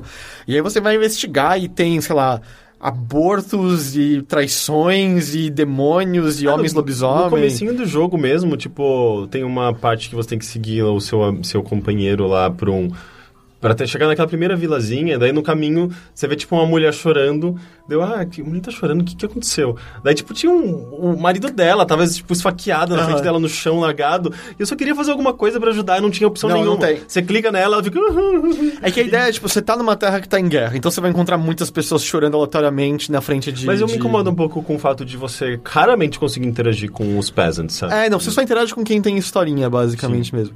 E eu acho isso é, é- é muito legal porque, assim, diferente de, sei lá, de um, de um Mass Effect da vida, do Dragon Age, em que você tem várias pequenas histórias que são resolvidas ali, a impressão que eu tenho é que o Witcher conta menos histórias, mas elas são todas muito mais profundas e complexas, e muitas se unem de maneiras inesperadas. Assim, volta e meia você vai estar num canto do mundo resolvendo uma história gigantesca, vai pro outro canto do mundo resolver uma história gigantesca, e de repente você vai ver um elo entre elas e deixar ambas mais ricas, assim. E eu, e a- desde o momento, como eu falei, desde que eu comecei a ignorar as interrogações e tô só interagindo com essas histórias maiores, tá muito fascinante, assim, eu não consigo parar. E volta e Mas, meia... meu, é engraçado, né? Isso é um problema geral de jogos de mundo aberto que.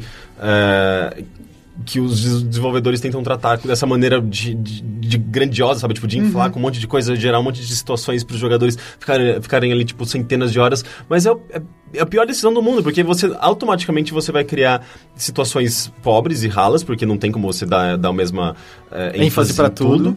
E, e- e se você ficar fazendo essas missõezinhas paralelas que tem nesse jogo, né? Tipo Assassin's Creed, no Far Cry, Far Cry mesmo, eu também, a mesma coisa, eu decidi, eu tomei a decisão de ignorar essas missõezinhas é, que vão sendo geradas aleatoriamente, coisinhas mais ralas, e o jogo ficou muito melhor, porque aquilo era muito, muito pobre, muito ruim, não, não explorava o máximo do... do É, então, potencial. é- é- essa é coisa engraçada. Eles aumentaram o mundo e botaram umas coisinhas pra pinhar. Eu acho que o jogo fica bom quando você ignora o fato que ele tem um mundo gigante. e- Igual, fazendo assim, um paralelo com o WoW, nas missões do cenário sempre teve a missão principal e várias outras que você não sabia se era a principal ou não até você terminar. E agora, na, em Warlords of Draenor, a Blizzard separou. Falou assim, olha, você tem essa cadeia de missões, que é a principal, que é a história, e tem vários pontos no mapa que, se você for, tem outras histórias. Eles deixaram claro essa separação que nunca teve. Então, pra muita gente foi um benefício muito grande você saber o, o que você vai atrás. Essas secundárias têm a mesma tempo. coisa, elas não parecem tão interessantes É, quanto. é basicamente matar mob, e aparece um checklist lá de quantos você matou, o que você pegou e... Então, é, não tem a profundidade dos personagens que você Exatamente. quer e tal. Então, é a mesma coisa. Tanto que eu acho engraçado, assim. Eu acho que o Witcher 3 mais perdeu do que ganhou ao expandir o seu mundo. Mas ao mesmo tempo é fácil você remediar isso. Dá pra você ignorar completamente. Tanto que tanto a cavalo ou mesmo a pé. Eu meio que ignoro o cavalo volta e meia, porque o cavalo é muito temperamental. Ele fica preso em, em cenários nada a ver É, o tempo é. todo e tal. Ah, isso ah, também já entra na movimentação do Geralt, que eu odeio os controles daquele jogo também.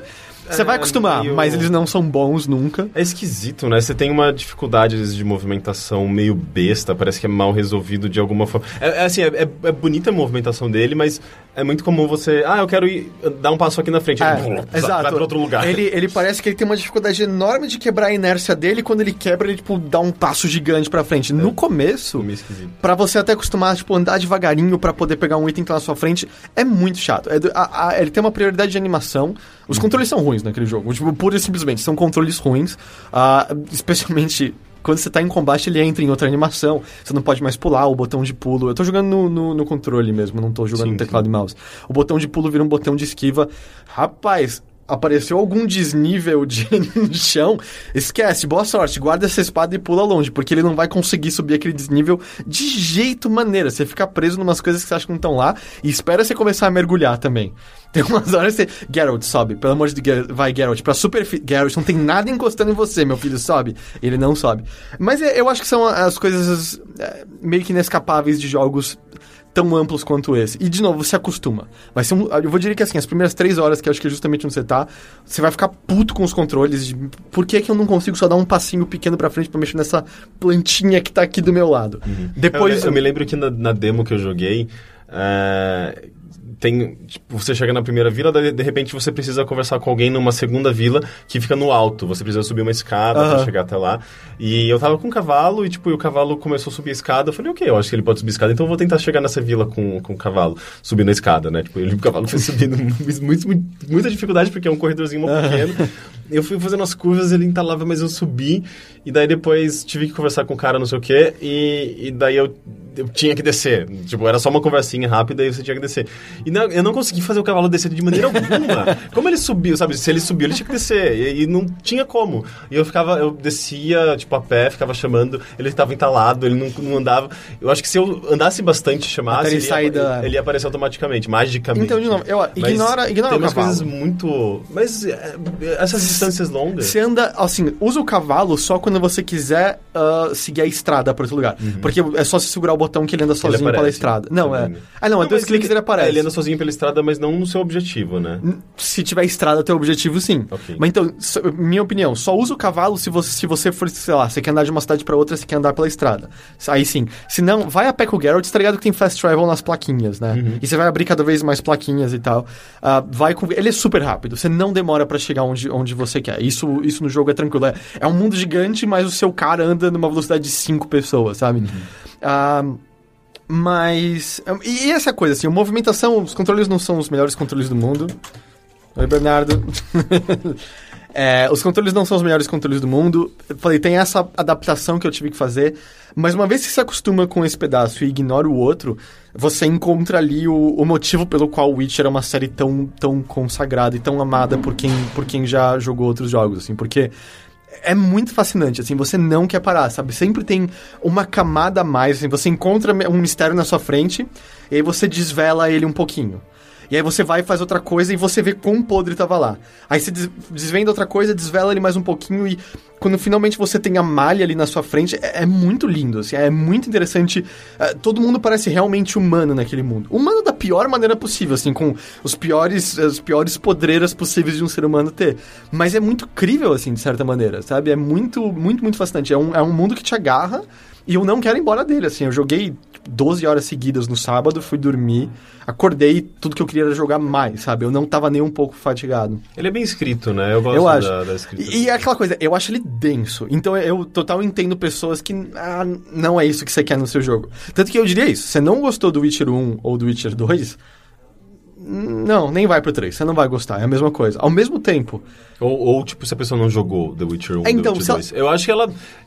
Eu, eu não, eu não senti nenhuma necessidade, pelo menos até agora, eu joguei muito pouco, de, de, de ter uma noção da, daquele universo prévio, daquelas histórias. Você acha que... que eu, eu, diferença? eu acho que pra quem não jogou é mais difícil entrar nele do que foi entrar no 2 sem ter jogado o primeiro. Porque o 2 ele, ele funcionava mais por conta própria. Tipo, o 3 Mas o 2 ele tinha umas coisas meio esquisitas do tipo, é, você tinha uma história principal, mas de repente você encarnava um outro personagem que tava num outro arco e você tinha, eu mesmo ficava muito perdido, eu ficava, o que tá acontecendo? Quem, quem eu sou agora? Daí de repente veio uma puta decisão, uma tomada de, de decisão na minha mão e eu não sabia Aham. o suficiente pra saber se aquela decisão era É importante. que, é que o ou 3, não. ele, por exemplo, todo se baseia tipo, na Siri ou na Yennefer. E se você não jogou o 2, você não vai saber do que se trata. Eu exatamente. joguei o 2 eu não lembro da Yennefer. É que eu não terminei. Ela- então, é, ela aparece eventualmente no 2, se eu não tô louco. Quando o Geralt recupera a memória dele, eu acho.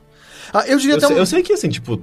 é, eu sei que a Yennefer é uma personagem super importante na história. É, mas ela nunca é livro, mencionada no primeiro, por Mas exemplo. ela nunca, ela nu- nunca foi explorada nos jogos anteriores. Ela não aparece no 2? Eu lembro tão pouco do 2. Eu acho que ela não aparece. Eu também Não? não, me lembro muito bem Bom. do dois. Mas assim, eu me lembro muito mais da outra lá, da atriz, por Atriz. exemplo. Ah, e... É que a atriz é importante desde o primeiro, o Dandelion, Então, sim, o mas Zoltan aí que tá. é, é, just- justamente por ter jogado os anteriores, eu- no terceiro eu tô, achando estranho, porque tipo, ele tá me apresentando personagens que pro personagem são importantes, e aparentemente ele conhece esses personagens há bastante tempo, mas que nunca foram, nunca apareceram nos jogos anteriores, e eu fico, ué, mas cadê os outros personagens? Uhum. Mas até aí o primeiro também, assim, o primeiro co- começa já com Geralt, tipo, ah, Dandelion, há quanto tempo? Porque ele presume que você viu nos livros isso.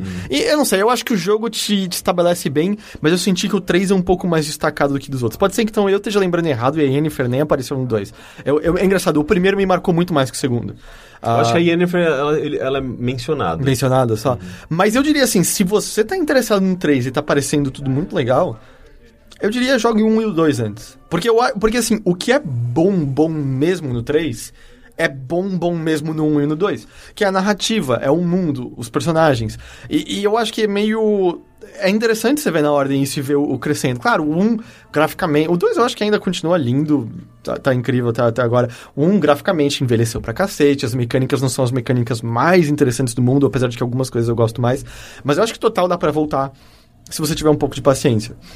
Aliás, dito isso do 3 também, o 3, tá- eu tô jogando no PC, eu- meus gráficos estão algumas coisas no médio, algumas coisas no low, e ainda assim o jogo é lindo. Do, Tipo, quando começa a chover e as árvores entortam É na sua frente, é, é fascinante, assim, é muito, muito eu bonito. tô conseguindo jogar com ele quase tudo no high e é tipo.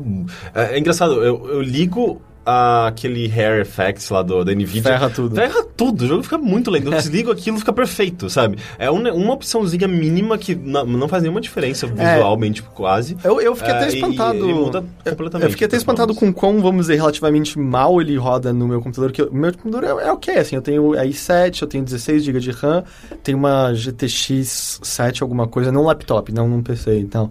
Mas mesmo assim, tipo, se eu coloco tudo, tudo no médio, tem umas quedas de frames bizarras. Aliás, tem umas quedas de frames bizarras nas cutscenes, que deu uma melhorada desde o último patch, mas no começo congelava, assim, as, as cutscenes caem pra, tipo, 15 frames às vezes. É muito, muito bizarro. Mas mesmo você jogando no médio tudo, é, é, é um jogo lindo, lindo, lindo. É, pelo menos a nossa referência aqui é de PC, assim. É. A performance no meu computador tá. Eu quero ver se a gente consegue ainda alguma cópia de, de, de console pra dar uma olhada e comparar e tal. Mas, cara, eu tô gostando, eu tô gostando bastante, assim, bastante, bastante com essas ressalvas que eu mencionei. E eu acho que algumas coisas dependem do jogador. E, e, é claro, você sempre fica com um pé atrás de. Não é culpa do jogador se ele fica fascinado em correr atrás dessas interrogações e acha que a experiência tá esquisita. É, o jogo Ah, impele ele a fazer a isso. fazer porque isso. Ele... Interrogações te chamam. O que, ir que lá. tem lá, exato. Mas eu, eu diria assim, é, é, é, é um problema, mas é um problema evitável, pelo menos. Não é como se você tivesse. Sabe aquele começo de MMO, que é tipo, mate 15 ratos antes de sair pra missão legal? Ele pelo menos nunca chega a te fazer isso. E, cara, eu não consigo parar de me espantar com quanto. Essa missão secundária, essa missão secundária parece ser fácil, eu pegar uma experiência rápida e. pff, ele abre, tipo, pra um milhão de coisas inacreditáveis e É, fascinantes. as que eu fiz eram basicamente. É, alguma coisa acontecia, daí entrava no modo detetive, que você Aham. tem que entrar na. Você tem que fazer toda hora isso. Aquela visão que dele começa a ver Sentidos umas de pegadas. Witcher e tal. É, você vê as pegadas no chão, daí você segue as- aquelas pegadas, você encontra umas marcas de sangue, daí. É tipo super detetive, né? Mas eu, eu, não, eu não vi nada muito diferente disso, pelo menos É, é meio que essa estrutura. Eu acho que é mais os personagens com os quais você vai dialogando e, pô, o que, que você tá investigando que vai ficando gigante. É só engraçado assim, tipo, tem uma missão secundária, é uma das primeiras vezes que você encontra um lobisomem no jogo. E é muito engraçado como as coisas que eram míticas nos jogos passados viram comuns. Tipo, no primeiro tem um lobisomem o jogo inteiro e é puta encontro. Nesse tem, tipo, ah, você vai pra floresta, você vai matar um É um monte de lobisomem e tal. 50 vezes Maior, tinham que enfiar um monte de coisa. Só que eu lembro que foi uma luta meio chefe contra esse lobisomem. Foi mó difícil. Eu morri uma vez, usei um monte de poção, usei bomba, matei ele com 40 pontos de experiência. Aí fui fazer uma missão da história que você tem que destruir dois ninhos de rato meio por piada. Cada ninho de rato que você destrói 100 de experiência. Meu Deus, é, o ninho de rato dá mais experiência que o lobisomem nesse jogo. É, e, e- e ele. Porque assim, eu, eu me lembro que no 2 tinha umas, umas batalhas contra chefe que. Eu acho que na verdade elas não eram opcionais, mas eu me lembro de ter feito uma, uma side quest, que eu acho, na minha cabeça era side quest, e de repente era uma batalha enorme com um chefe enorme que virava uma, uma, uma, da- uma sequência de Quick Time Event, e, eu- e era tipo um tentáculo que me jogava no lado e ficava, gente, não é possível que isso seja opcional, sabe? Então ti- tinha uns momentos muito impactantes que, por mais que fosse, sei lá, Quick Time Event, ainda assim era legal. É, que eu não senti ainda no, no, no 3. Você acha que Ah, tem eu não, não encontrei nada do tipo, não. Ah, Os Com chefes 20, que eu... an- 20 anos, 20 horas. Com 20 de jogo. anos de jogo, não me deparei com nada. Mas pelo- eu tinha visto no- nos trailers, sei lá, tipo, umas, criaturas grandes que. ah, inclusive eu tinha a impressão que elas podiam aparecer a qualquer momento. E. As maiores criaturas que eu enfrentei, vamos dizer, meu personagem batia no umbigo delas, assim. e não- Você bate nelas, elas E morrem. elas não se tornam mais difíceis, mais táticas e continuam sendo button Ah, mash. cara, a minha tática é sempre usar aquele Gwen, que é o- a magia que te dá escudo, aí eu bato no bicho até eu errar uma esquiva e ele me bateu uma vez. Aí eu uso o Gwen de novo eu... É uma coisa que eu não gosto, porque desde o início ele já, já libera cinco magias e você só vai melhorando essas magias. é Sim, é isso que você tem de magia. É? Mas é que isso é tipo, os, witch- os bruxeiros têm isso. Não, mas. Pô, E- mas, cara, é que tem que narrativamente faz sentido, porque o, o Geralt perdeu a memória no primeiro e você reaprende essas magias no primeiro. O 2 começa com todas as magias também. Sim, eu sei, mas a gente tá falando de videogame, eu quero. Ele Eu, não eu quero. Eu quero. É, As magias melhoram de poder, mas você começa com o básico delas o tempo todo. Você vai usar sempre as mesmas magias. Sim, começo, magia é começo fim. É muito chato isso, cara. Eu não achei, é porque... espe- o- o- ok. Eu, já, eu já não gostava disso. Então, calma, pra ser justo, o que, o que acontece? Até e entra o que eu não gosto do sistema de level up. Quando você faz level up, você ganha um ponto de habilidade para melhorar suas habilidades. O que acontece é que você pôr um ponto na habilidade não quer dizer que isso já está em efeito. Você tem que encaixar essa habilidade na sua árvore de habilidades e os espaços das árvores de habilidade, da árvore de habilidade só abrem em certos níveis, tipo no 2, 4, 6. Chega uma hora que você. Chega uma hora que você tem ponto em habilidade e não tem onde pôr na árvore de habilidade. Então eu meio que invi- é, eu invisto, eu invisto em meia dúzia de coisas. Quem que é o game designer super inteligente que fez esse sistema? o que acontece é que em certo momento você abre versões alternativas dessas magias. Não é que elas vão mudar. Por exemplo, o Gwen, que é o, é o escudo, o que acontece? Você ativa, você fica com esse escudinho, que é uma porrada que vão bater em você vai, vai dispersar esse escudo, mas você toma zero de dano. A versão alternativa é que fica um escudo meio que permanente em você por X segundos, e cada porrada que o bicho te dá vai aumentar a sua vitalidade, mas drenar a sua estamina. Então, assim, é um escudo ainda, mas é um escudo que funciona de maneira diferente. O jogo tem isso. Mas o que acontece? Ao ponto que eu abri essa versão alternativa do, do, do Sign, que eles chamam, eu já tava com o máximo do outro escudo. Eu falei, ah, esse escudo tá bom, tá funcionando até agora. Então, minhas lutas com humanos são todas iguais. Eu uso a magia de controlar a mente deles, e aí bato uma vez porque tem, sei lá, 60% de chance de dar crítico e matar eles na hora. Então eu dou magia em um, bato crítico, vou pra longe, espero a magia carregar. Magia de novo, bato crítico, vou pra longe, espero carregar. E a- as batalhas te dão pontos de experiência? Pouquíssimo. É, porque eu nem reparei. Parece eu ficava na dúvida se eu tinha ganhado É, experiência. não, é, tá? é, às vezes é que dois, três pontos de experiência. Não, você ganha experiência fazendo missão e, como eu falei, não interrogações. Vai fazer as secundárias, as primárias, os Witcher Contracts. É isso que vai fazer subir de nível. E uma vez que você se foca nisso, seu nível sobe pra cacete. Entendi. Mas, mas é, não, É. as lutas não são pra isso. Ao que me, me parece, é, em termos de sistemas, assim, ele- você não vai ficar preso no jogo por conta dos sistemas do level up, dos equipamentos, e, e- e muito mais, na verdade, pela história, É, pela narrativa, eu acho pelo, que, eu, sem quests. dúvida alguma, assim. Eu acho que hum, funciona. De novo, eu tô gostando do combate, que é essa coisa de ritmo. Você bate no bicho, viu que ele se movimentou pra trás pra pegar impulso, aperta o botão de esquiva que ele vai passar por você e, e é tudo coreografado, desde que não tenha nenhum desnível no chão. É tudo coreografado de maneira muito bonita, assim. As lutas são fluidas de, de, de se olhar. E, é- e essa é uma coisa legal, assim. Como eu falei, mesmo que o jogo não esteja rodando perfeitamente no meu computador o tempo todo, nunca houve problema na luta, sabe? De, puta, eu acho que eu defendi, mas o frame não tava legal, é... Não, tipo, a luta tá funcionando sem problema algum. Mas, mas sim, eu, eu não acho que... é, Eu não acho que é onde tá a complexidade, mas é a mesma coisa. Tipo, a gente ama Skyrim e o combate corpo a corpo daquele jogo é uma piada, né? Ah, Tipo, mas é é- divertido. assim. é divertido porque é completamente quebrado, assim, é uma Não, piada. mas- Parece dois, dois adultos com, sabe, aqueles, aqueles negócios cheios de ar que usam em campeonato de League of Legends, combatendo um no outro com isso. Mas- E as lutas de Skyrim parecem isso. Mas eu acho que um jogo, um bom jogo, ele... Você pode ser, tipo, por exemplo, The Witcher. É, eu acho as, as lutas são muito bonitas, mas eu não sei se eu gostei muito delas ainda em termos de, de mecânicas. Tudo meio óbvio e meio awkward, esse tipo de... Eu fiquei... Foi totalmente button mash. Você não vai sabe? conseguir fazer button mashing pra sempre. Hum. Porque chega uma hora que os caras conseguem esquivar de você e te bater em seguida. Então você tem que ler o movimento deles pra escapar. Você tem que dificuldade? Normal. É, tipo a segunda opção a partir É, da... o que ele me sugeriu. É, então me- mesmo nessa, nessa opção, quando eu tava jogando nela, tem lutas que se você não tomar cuidado, vem um grupo de inimigos em volta de você e você morre em dois segundos, assim. mas Você é bem tipo, frágil no geral. Você pode fazer combates bonitos e outros combates eficientes, digamos. De novo, eu acho que você você não vai conseguir sempre só no button mashing. Você deve estar chegando no ponto que isso não vai mais funcionar. Tá. Ah, pelo menos foi, foi o meu caso. Às vezes você é simplesmente melhor do que eu e tá conseguindo. Eu só fico no button mash, não tem como ser melhor ou Tem- pior. Tem mais sorte nos botões do que. É, não, e, e ele tem algumas diferenças legais do tipo, o ataque rápido contra humanos é bom, mas eles conseguem defender e deixar você meio tonto. O ataque forte deixa eles quebra a guarda deles e se encaixa um ataque. Só que como os ataques fortes demoram muito, outros humanos podem chegar e te bater nas costas e você toma muito, muito dano. Então você tem que fazer, sabe, uma- umas escolhas entre um e outro. Mas eu tô, eu tô adorando o jogo, assim, eu tô achando... é, aquele mundo é muito, muito legal. Eu não, eu, tipo, completamente agarrado por ele, quero mais e mais. Acho que o jogo tem seus problemas. Ah, eu, eu, Quero mais e mais. é, eu acho, eu acho, eu achei muito É a nova sensação do verão. Eu achei algumas das hipérboles que, que surgiram em torno dele, tipo a GameSpot, a chamada é Witcher 3 é um dos melhores jogos de todos os tempos. É, tipo, Ah, é, a gente tá nos anos caíram, 90 de caíram novo. no, é. no, no conto do Piar, sabe? É, então, tipo, cara, é um ótimo, ótimo jogo. Eu não acho que ele tem nada que você não tenha visto antes. Eu acho só que ele é, tipo, é uma versão muito, muito, muito boa daquilo, sabe? Uma história extremamente bem escrita, bem contada. É um mundo bem realizado, é um mundo bonito. Ah, você sente a mudança de cenário quando você viaja de um lado pro outro. Mas não é como se fosse novo. A gente já viu isso em outros jogos de, de mundo Eu, mais eu, aberto. eu vou começar a ter problema com o peso da, da mochila. Ah, a única coisa que causa peso que enche o saco é quando você pega muito armadura e arma de outros inimigos. E, vale a pena pega e vende, basicamente. Mas é, eu não tive nenhuma vez. Eu só uma vez que eu ultrapassei do limite, fui no vendedor, vendi tudo e ficou de boa. Nunca mais. Até preciso jogar fora um monte de livro e papel que eu tô guardando lá e tal. É, eu tenho um monte de coisa que eu... Tem muito item no jogo e eu não, ainda cheguei naquele ponto que eu não sei exatamente o que eu devo pegar e o que eu não devo. Que é- Cara, você é quer, comum em é, você quer, você quer sempre mundo assim, plantinha, pega tudo que você puder.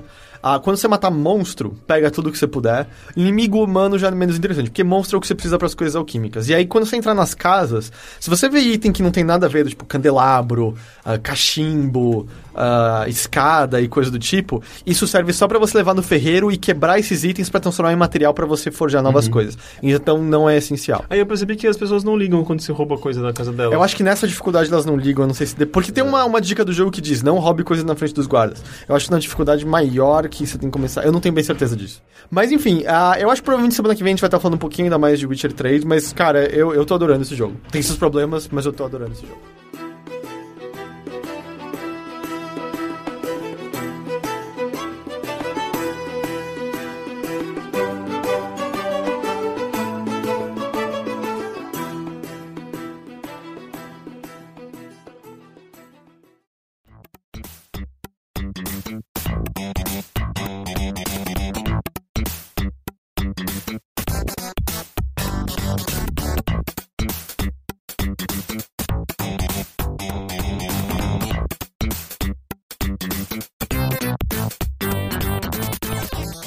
Gente vai para as notícias maravilhosas da semana passada, que na verdade não foram muitas, não aconteceu muita coisa semana passada, né? A teoria é que todo mundo desistiu de tudo por conta de Witcher 3. Exato. Basicamente. Eu acho que é uma teoria correta. E a gente também tá se aproximando da E3, né? Que é quando as coisas meio que.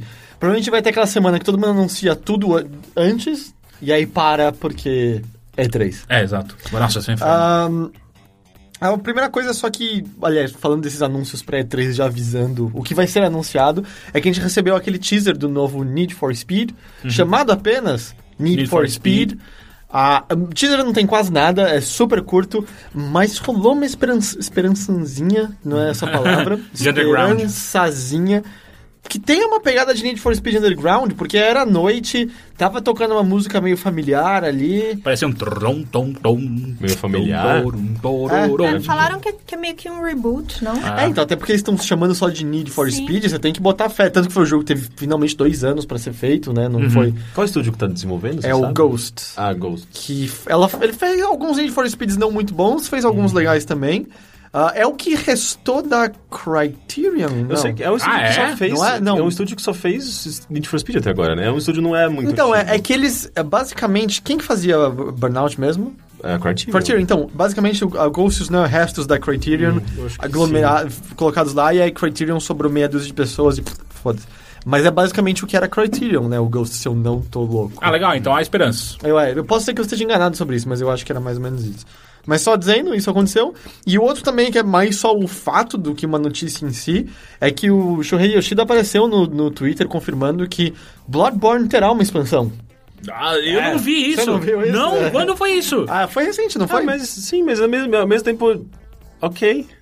Ah, não, sim. Tipo, eu- a gente já esperava. É, eu não Eu- esperava. eu não esperava. eu sei. Assim, Não, ok, tudo bem, é vai, normal pra ser acontecer, justo, mas- Dark Souls 1 e 2 tiveram expansões. Aham. Mas ainda assim, eu tava meio, porra, legal, legal. Ah, interessante. Vai, Ah, vai é- ser o que? Boss novo? Alguma área Não, nova? ele, ele falou, vai ter, vai, vai ter DLC. Ah, ah, isso. Cara, se for como os outros, é uma área nova com mais chefes. Eu só fico questionando assim, eu, eu tô no New Game Plus, o que eu vou Eu também. fazer pra poder chegar nisso? fudeu, né? eu não teria ter começado, é isso? eu devia ter parado no último chefe. Puta, ah, não, tem que matar tudo de novo. Não, Não, e, não, e assim, Game vocês Plus não ainda. querem jogar o New Game Plus. Vocês não Não, querem. eu já joguei, é esse o problema. Eu já tô, eu já tô no terceiro boss do New Sério? Game Plus. É, é- é muito mais difícil. Eu não achei tão mais difícil. Assim, tem algumas partes que é filha da puta, mas, por exemplo, passar o Cleric Beast pra mim foi pff, de primeira também. Ah, eu não consegui matar o grandão na ponte lá. O... O Cleric o Cleric Beast. Beast. Ah, o Cleric Beast? É. Esse daí eu passei de primeira, o, o Padre Gascoigne eu matei, acho que de segunda ou terceira, e só o, o Bloodstar Beast, que é o terceiro, que pra- já era uma merda pra mim no, no jogo normal, que tá uma bosta também Mas é, eu, eu não sei dizer o quão irônico é, dado o quanto que eu falei, xinguei, apesar de ter gostado no fim das contas, o quanto que eu xinguei Bloodborne nesse mesmo podcast. E ficou animado E com... agora eu tô animado com a ideia de que é uma E sabe que é bom, né? jogo. Porque agora faz total sentido fazer um Uma Teixeira Souza, um Teixeira Borne. Pois é. Vamos, Caralho! É tipo identidade Borne. Vamos- é Teixeira vamos- Borne. Vamos, vamos devagar. Vamos, deixa a dona Carlota Só, terminar. só tem 40 tudo. episódios ainda É, de Teixeira é, Souls, exato, né? exato. Então Vamos- tudo bem. Mas meio que isso de notícias, eu, eu olhei, você também olhou, né, Henrique? Eu não vi Sim, não, nada. tá, foi bem fraquinho Nada mais. Tipo, tem aquele Tanto é que eu, bando- fiquei, eu passei de um dia inteiro fazendo uma galeria de, de GTA porque não tinha notícia, cara. eu, eu passei o dia inteiro fazendo uma montagem de, de- do, do, do executivo da Nintendo com a cara do, do, do Bowser porque não tinha notícia, cara. Ficou uma boa montagem. Ficou, né? Foi a melhor É, não, montagem. eu- Tipo, em todos os sites que publicaram essa notícia, a nossa é a mais bonita de todas. Eu, eu acho que a prova de que era uma semana sem notícia é o fato de que a Nintendo te- fez um release pra falar que eles contrataram. Que o vice-presidente deles se chama Bowser. Bowser. tá ligado? Vice-presidente de vendas. de é. vendas, tá? Tipo, não foi nem o fato de, meu Deus, É, a Doug experiência Bowser. desse cara, não. É, Ele se chama Bowser. É, aí a gente entendeu, a gente, a gente quando a gente... Foi, foi um fator determinante, né? Aham, Na, é. na contratação dele, a gente... E se você ler a última linha, é basicamente, caso você se chame André Donkey Kong, entre em contato com a gente.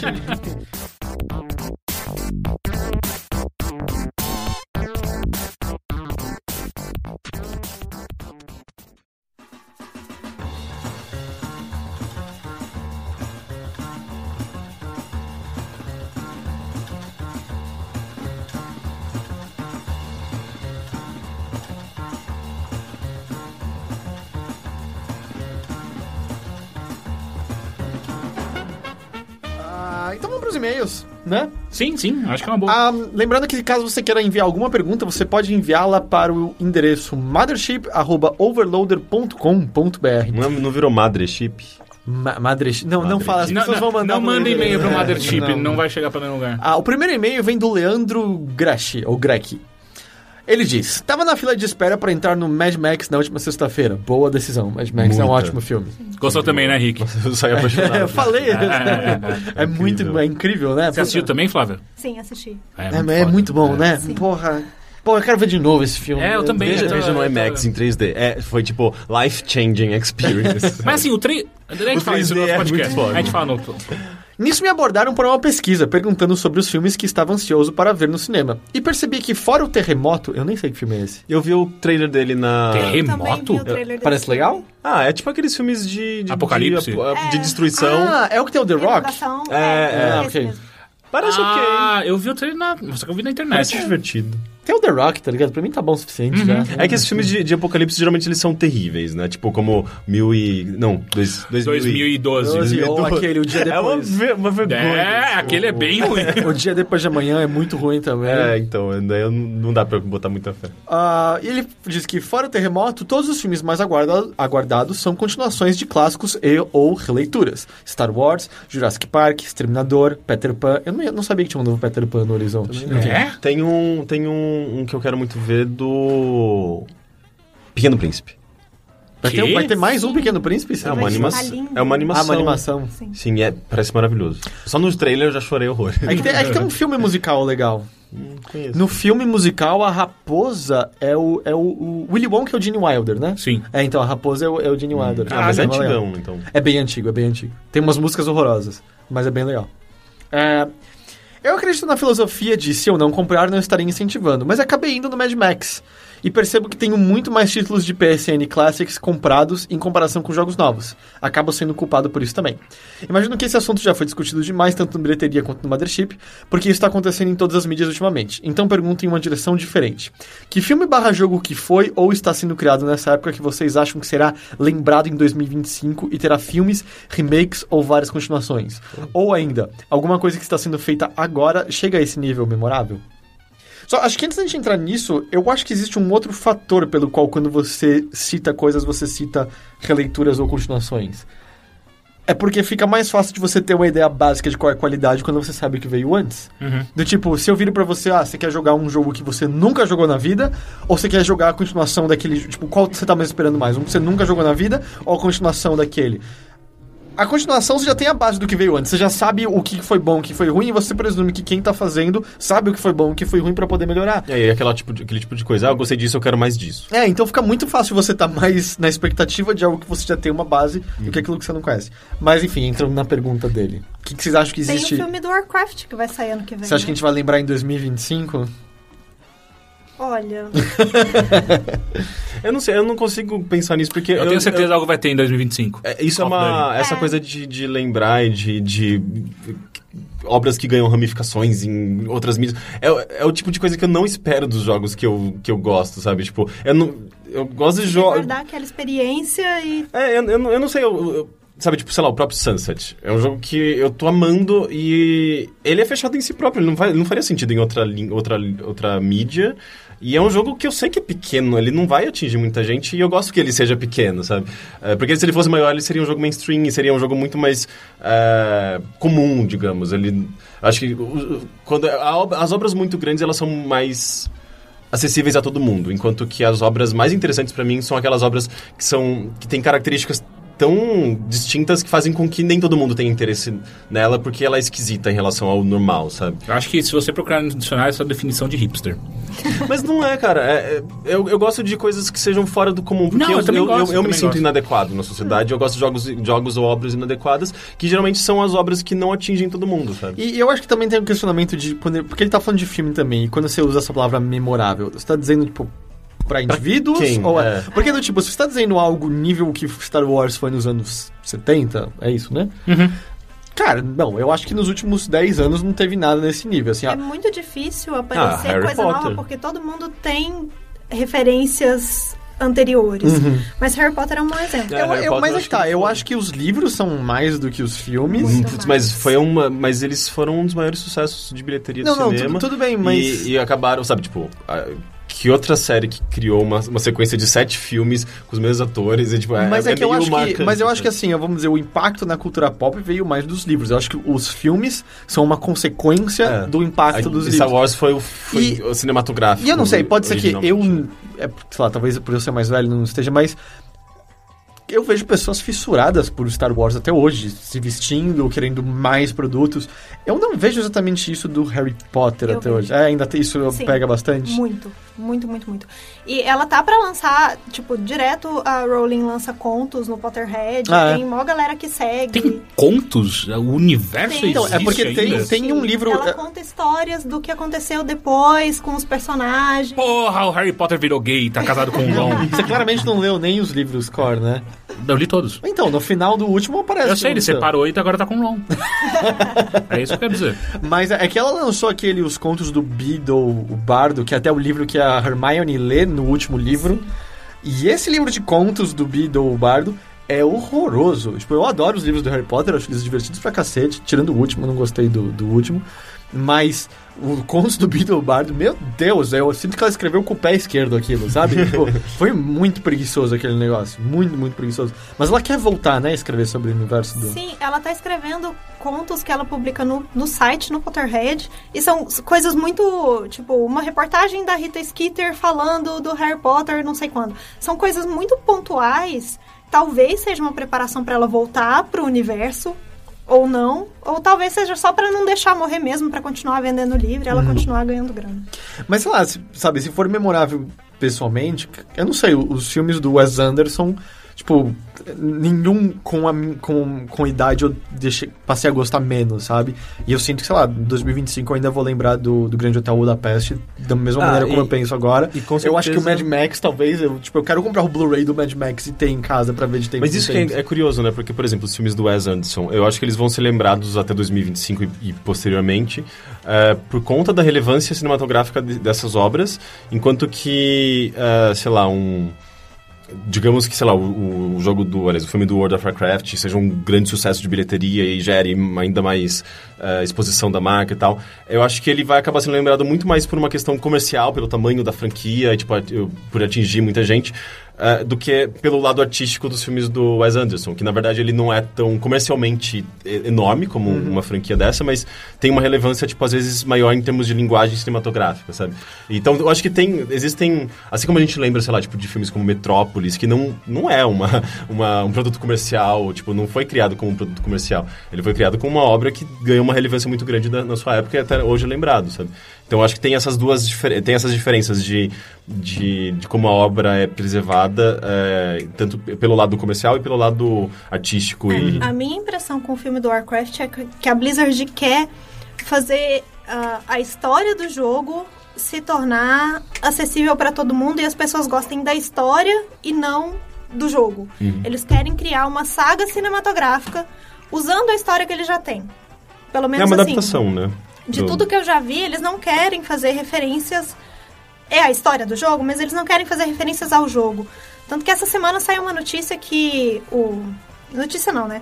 O roteirista anterior do filme tinha enfiado o Leroy Jenkins no meio do roteiro. Ah, que da hora! E Seria uma referência só pra, pra quem jogou, né? Exato. E a Blizzard demitiu o cara. Ah, é? Ah, nossa, que Mas, é, pesado! mas se fosse só um cameo, tipo, vamos Não. pra guerra, Leroy Jenkins, tira esse balde da Era cabeça. isso, E- Era isso. Ah, porra. Só que eu acho que não foi só esse o motivo. Certamente ele tinha inserido várias outras É, coisas. se ele colocou o Leroy Jenkins, É. ele tinha colocado um monte de coisa ali. Os caras foram olhar de novo.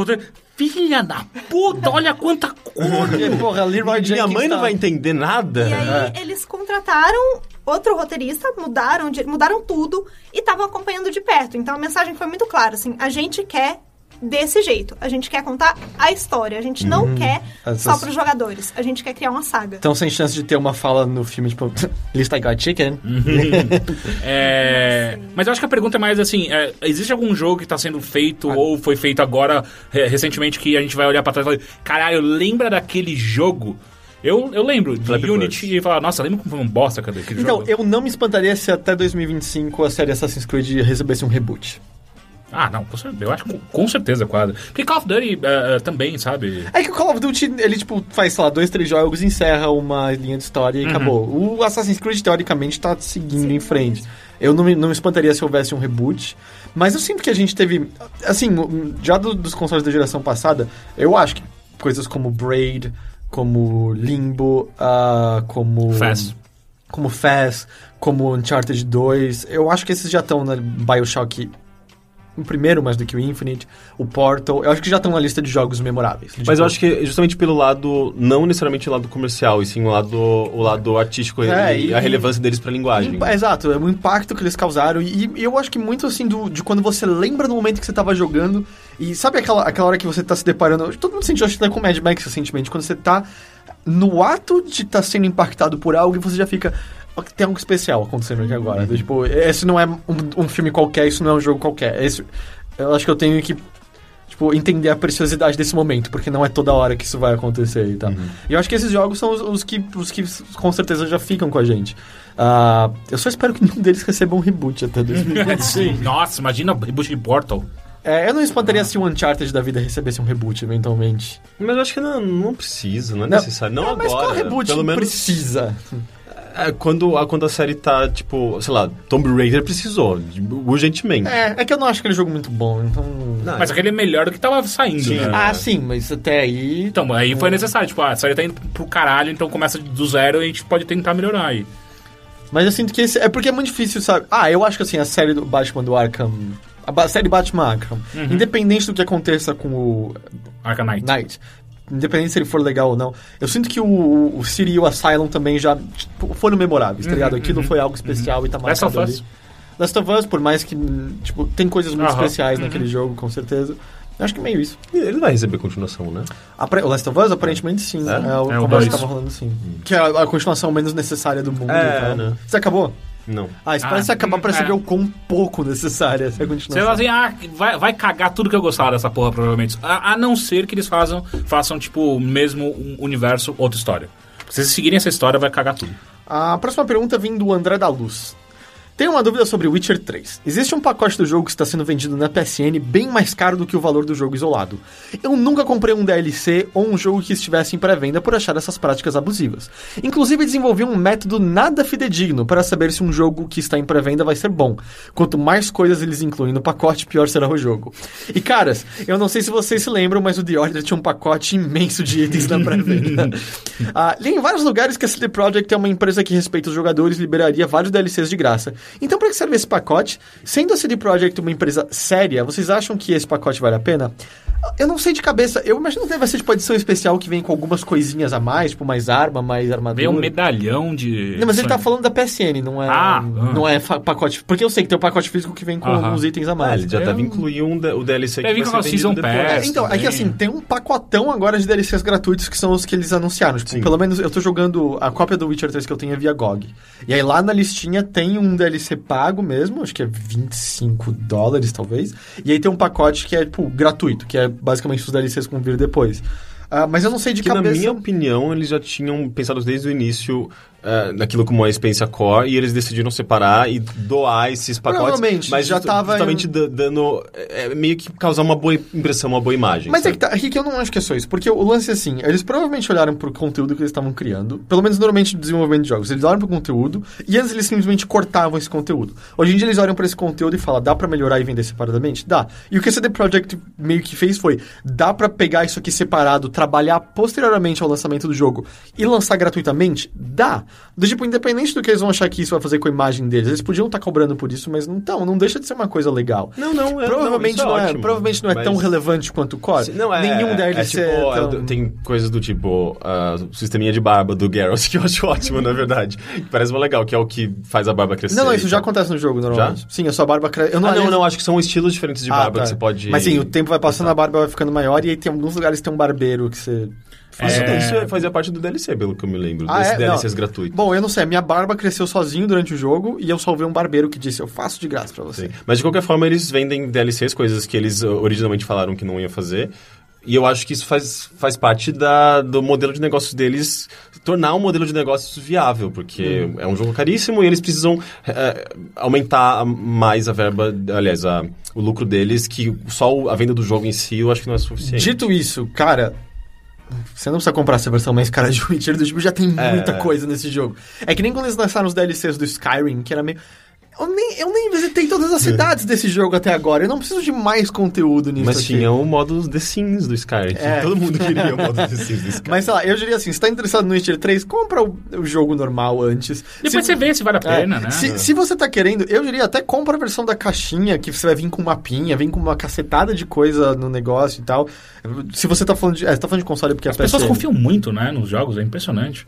Tipo, eles olham pra uma pré-venda e vai que compra e Mas você não- olha pra um pacote de Season Pass, vai lá e compra. Eu acho bizarro. Ah, eu não sei, eu, eu entendo, tipo, Mortal Kombat eu fiquei muito tentado só pra ter os personagens. Sério? Sério? Ah, eu quero jogar com o Predador, Ah, compra parte depois. É, sei lá. dois dólares. mas aí eu posso ganhar roupinhas. Ah, tá. É, então desculpa. Vocês compraram a bodinha, vocês não podem olhar Não, não, não, peraí, o bode é relevante e o predador não, ok? O bodinho é muito relevante. é porque você não viu o É, bodinho. é, sé- sério, ele corre e sai estrelas do cu dele. É o bodinho- incrível. Ah, acho que tá respondido, né, essa pergunta? Sim.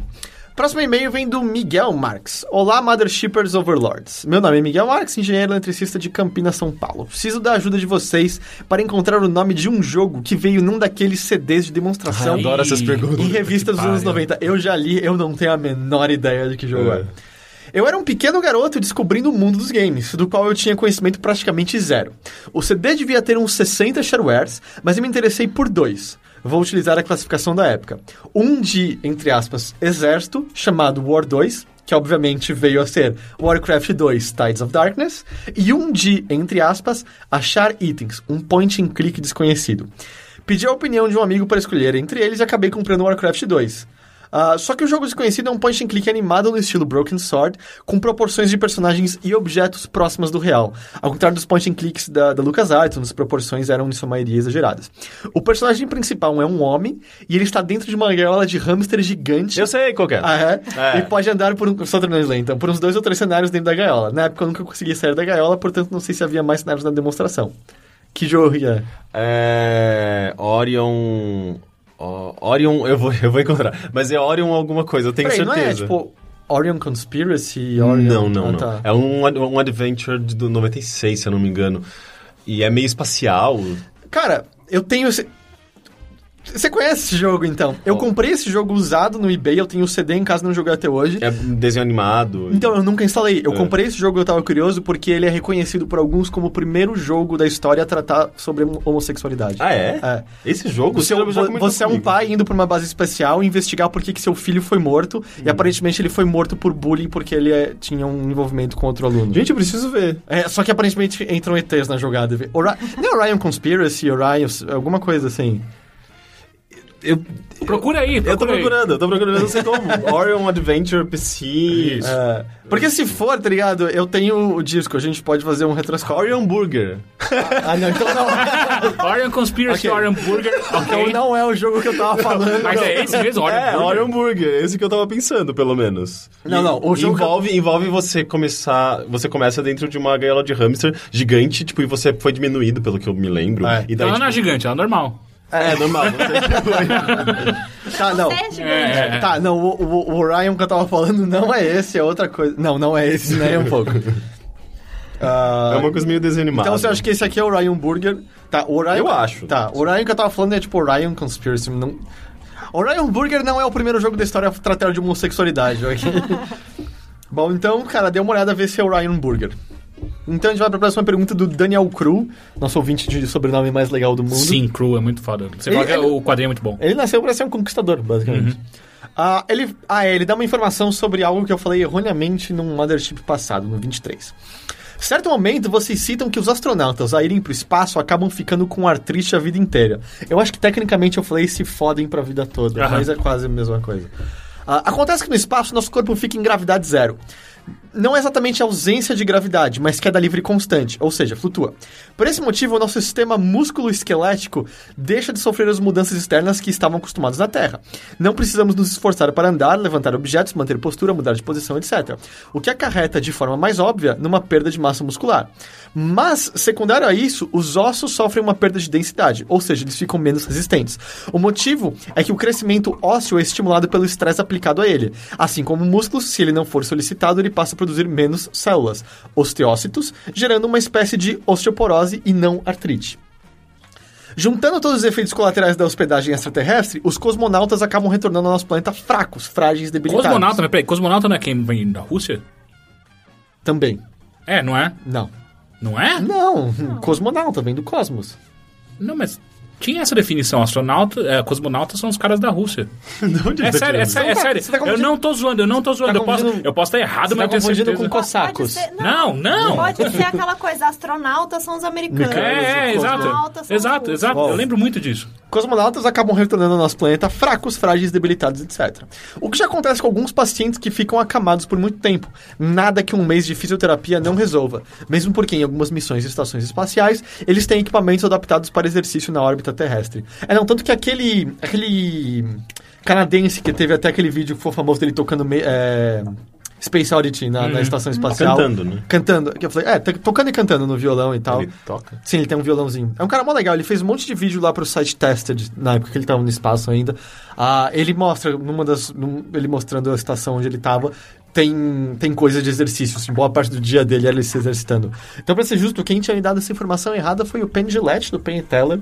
Ele tinha me falado, não pessoalmente, nos podcasts Ah, dele. tinha sido é, muito que legal. astronautas se ferravam pra sempre, mas então o sonho tá salvo, a gente Não, pode... mas acho que eles se ferram pra sempre, porque astronautas, depois que eles voltam pra Terra, eles voltam com uma vis- visão de mundo que é extremamente pesada e eles precisam de psicólogo do resto da vida. É, mas é, mas, sei lá, me parece positivo, é meio que você entender Ou negativo, né? Porque você não se encaixa mais em nada. Nada, nada na vida é tão relevante quanto o resto do, do, do universo. É, mas. Não, assim, o tempo é, inteiro não é assim. isso? Só, que- só que quando você volta, quando você viu de fato o quão pequeno nós somos na galáxia, Esse me parece um passo pra você escrever poesias muito boas. Ah, sim, eles escrevem poesias muito boas e não conseguem mais trabalhar em nenhum lugar. Porque nada é sentido. Ah, nada mas assim, sentido. o sonho tá salvo, a gente pode ir pro espaço e não se ferrar nunca mais. Ah, não, mas eu imaginava que sim. Ah, Eu iria, É, não sei, eu iria pro gente- espaço mesmo me ferrando pra sempre. Pensou, então... tipo, a, a raça humana daqui, sei lá, 50 anos torna comum a viagem ao espaço, todo mundo volta deprimido e a gente cria uma, uma, uma, uma civilização de, de É igual, é deprimidas. igual a civilização do. do Dos do- vulcanos? Não, do Douglas Adams, aqueles caras que são só de burocratas. Eles são todos meio deprimidos. Ah, é verdade. Mas não são os próprios humanos, não? né? Não. Não, não, os não, humanos estão não é não. basicamente mortos no Guia do Eu não Mochileiro. lembro direito. Ah, eles são extintos. No começo. Sobra É. só a trilha, não é isso que ela chama? É, não lembro. É, eu não lembro A trilha o nome e dela. o. E o protagonista. É, o amigo do não Ford. Lembrar o nome. É. Mas... E, e olha que hoje é o dia da toalha. É hoje? Sim, é hoje.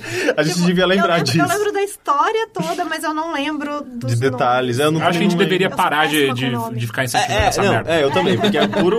Eu não sei quem inventou isso. Mas leia a Guia do Mochileiro da Gastão É, é um ótimo- é um sim, ótimo sim, livro. sim, sim. Uma ótima trilogia de cinco livros. Eu só li o primeiro até hoje, então... Eu li os Eu li dois O, primeiros. o primeiro é melhor. Mas... Sei lá, vai que... Dizem que não vai demorar pra gente ter elevadores espaciais. Ah, eu tenho elevador que anda de lado, por que não teria? Ah, é, é porque é, É a mesma, mesma- coisa. é a mesma dificuldade, com certeza. É tão difícil quanto. É, chamados trens, É. os elevadores que andam de lado. É, realmente é o avanço deles, Não, mas é um elevador que, que, a gente que vai... sobe e anda de lado e sobe mais um pouquinho. Entendeu? Entendi. Ah, ok. Mas acho que... É, é tipo uma escada rolante, né, também. Não, Você a sobe, escada rolante um é pouquinho de diagonal, lado, não é nem de lado. Bom, Se fosse Ah. uma escada rolante de lado, seria tipo uma esteira de, de aeroporto. De avião. dos Jetsons. Ah, com essa discussão incrivelmente filosófica e profunda, a gente encerra esse Mothership. Flávio, eu queria te agradecer de novo por ter vindo aqui gravar com a gente. Eu que agradeço. Muito obrigado. Ah, e mais uma vez, quem quiser acompanhar o seu trabalho, pode acessar onde?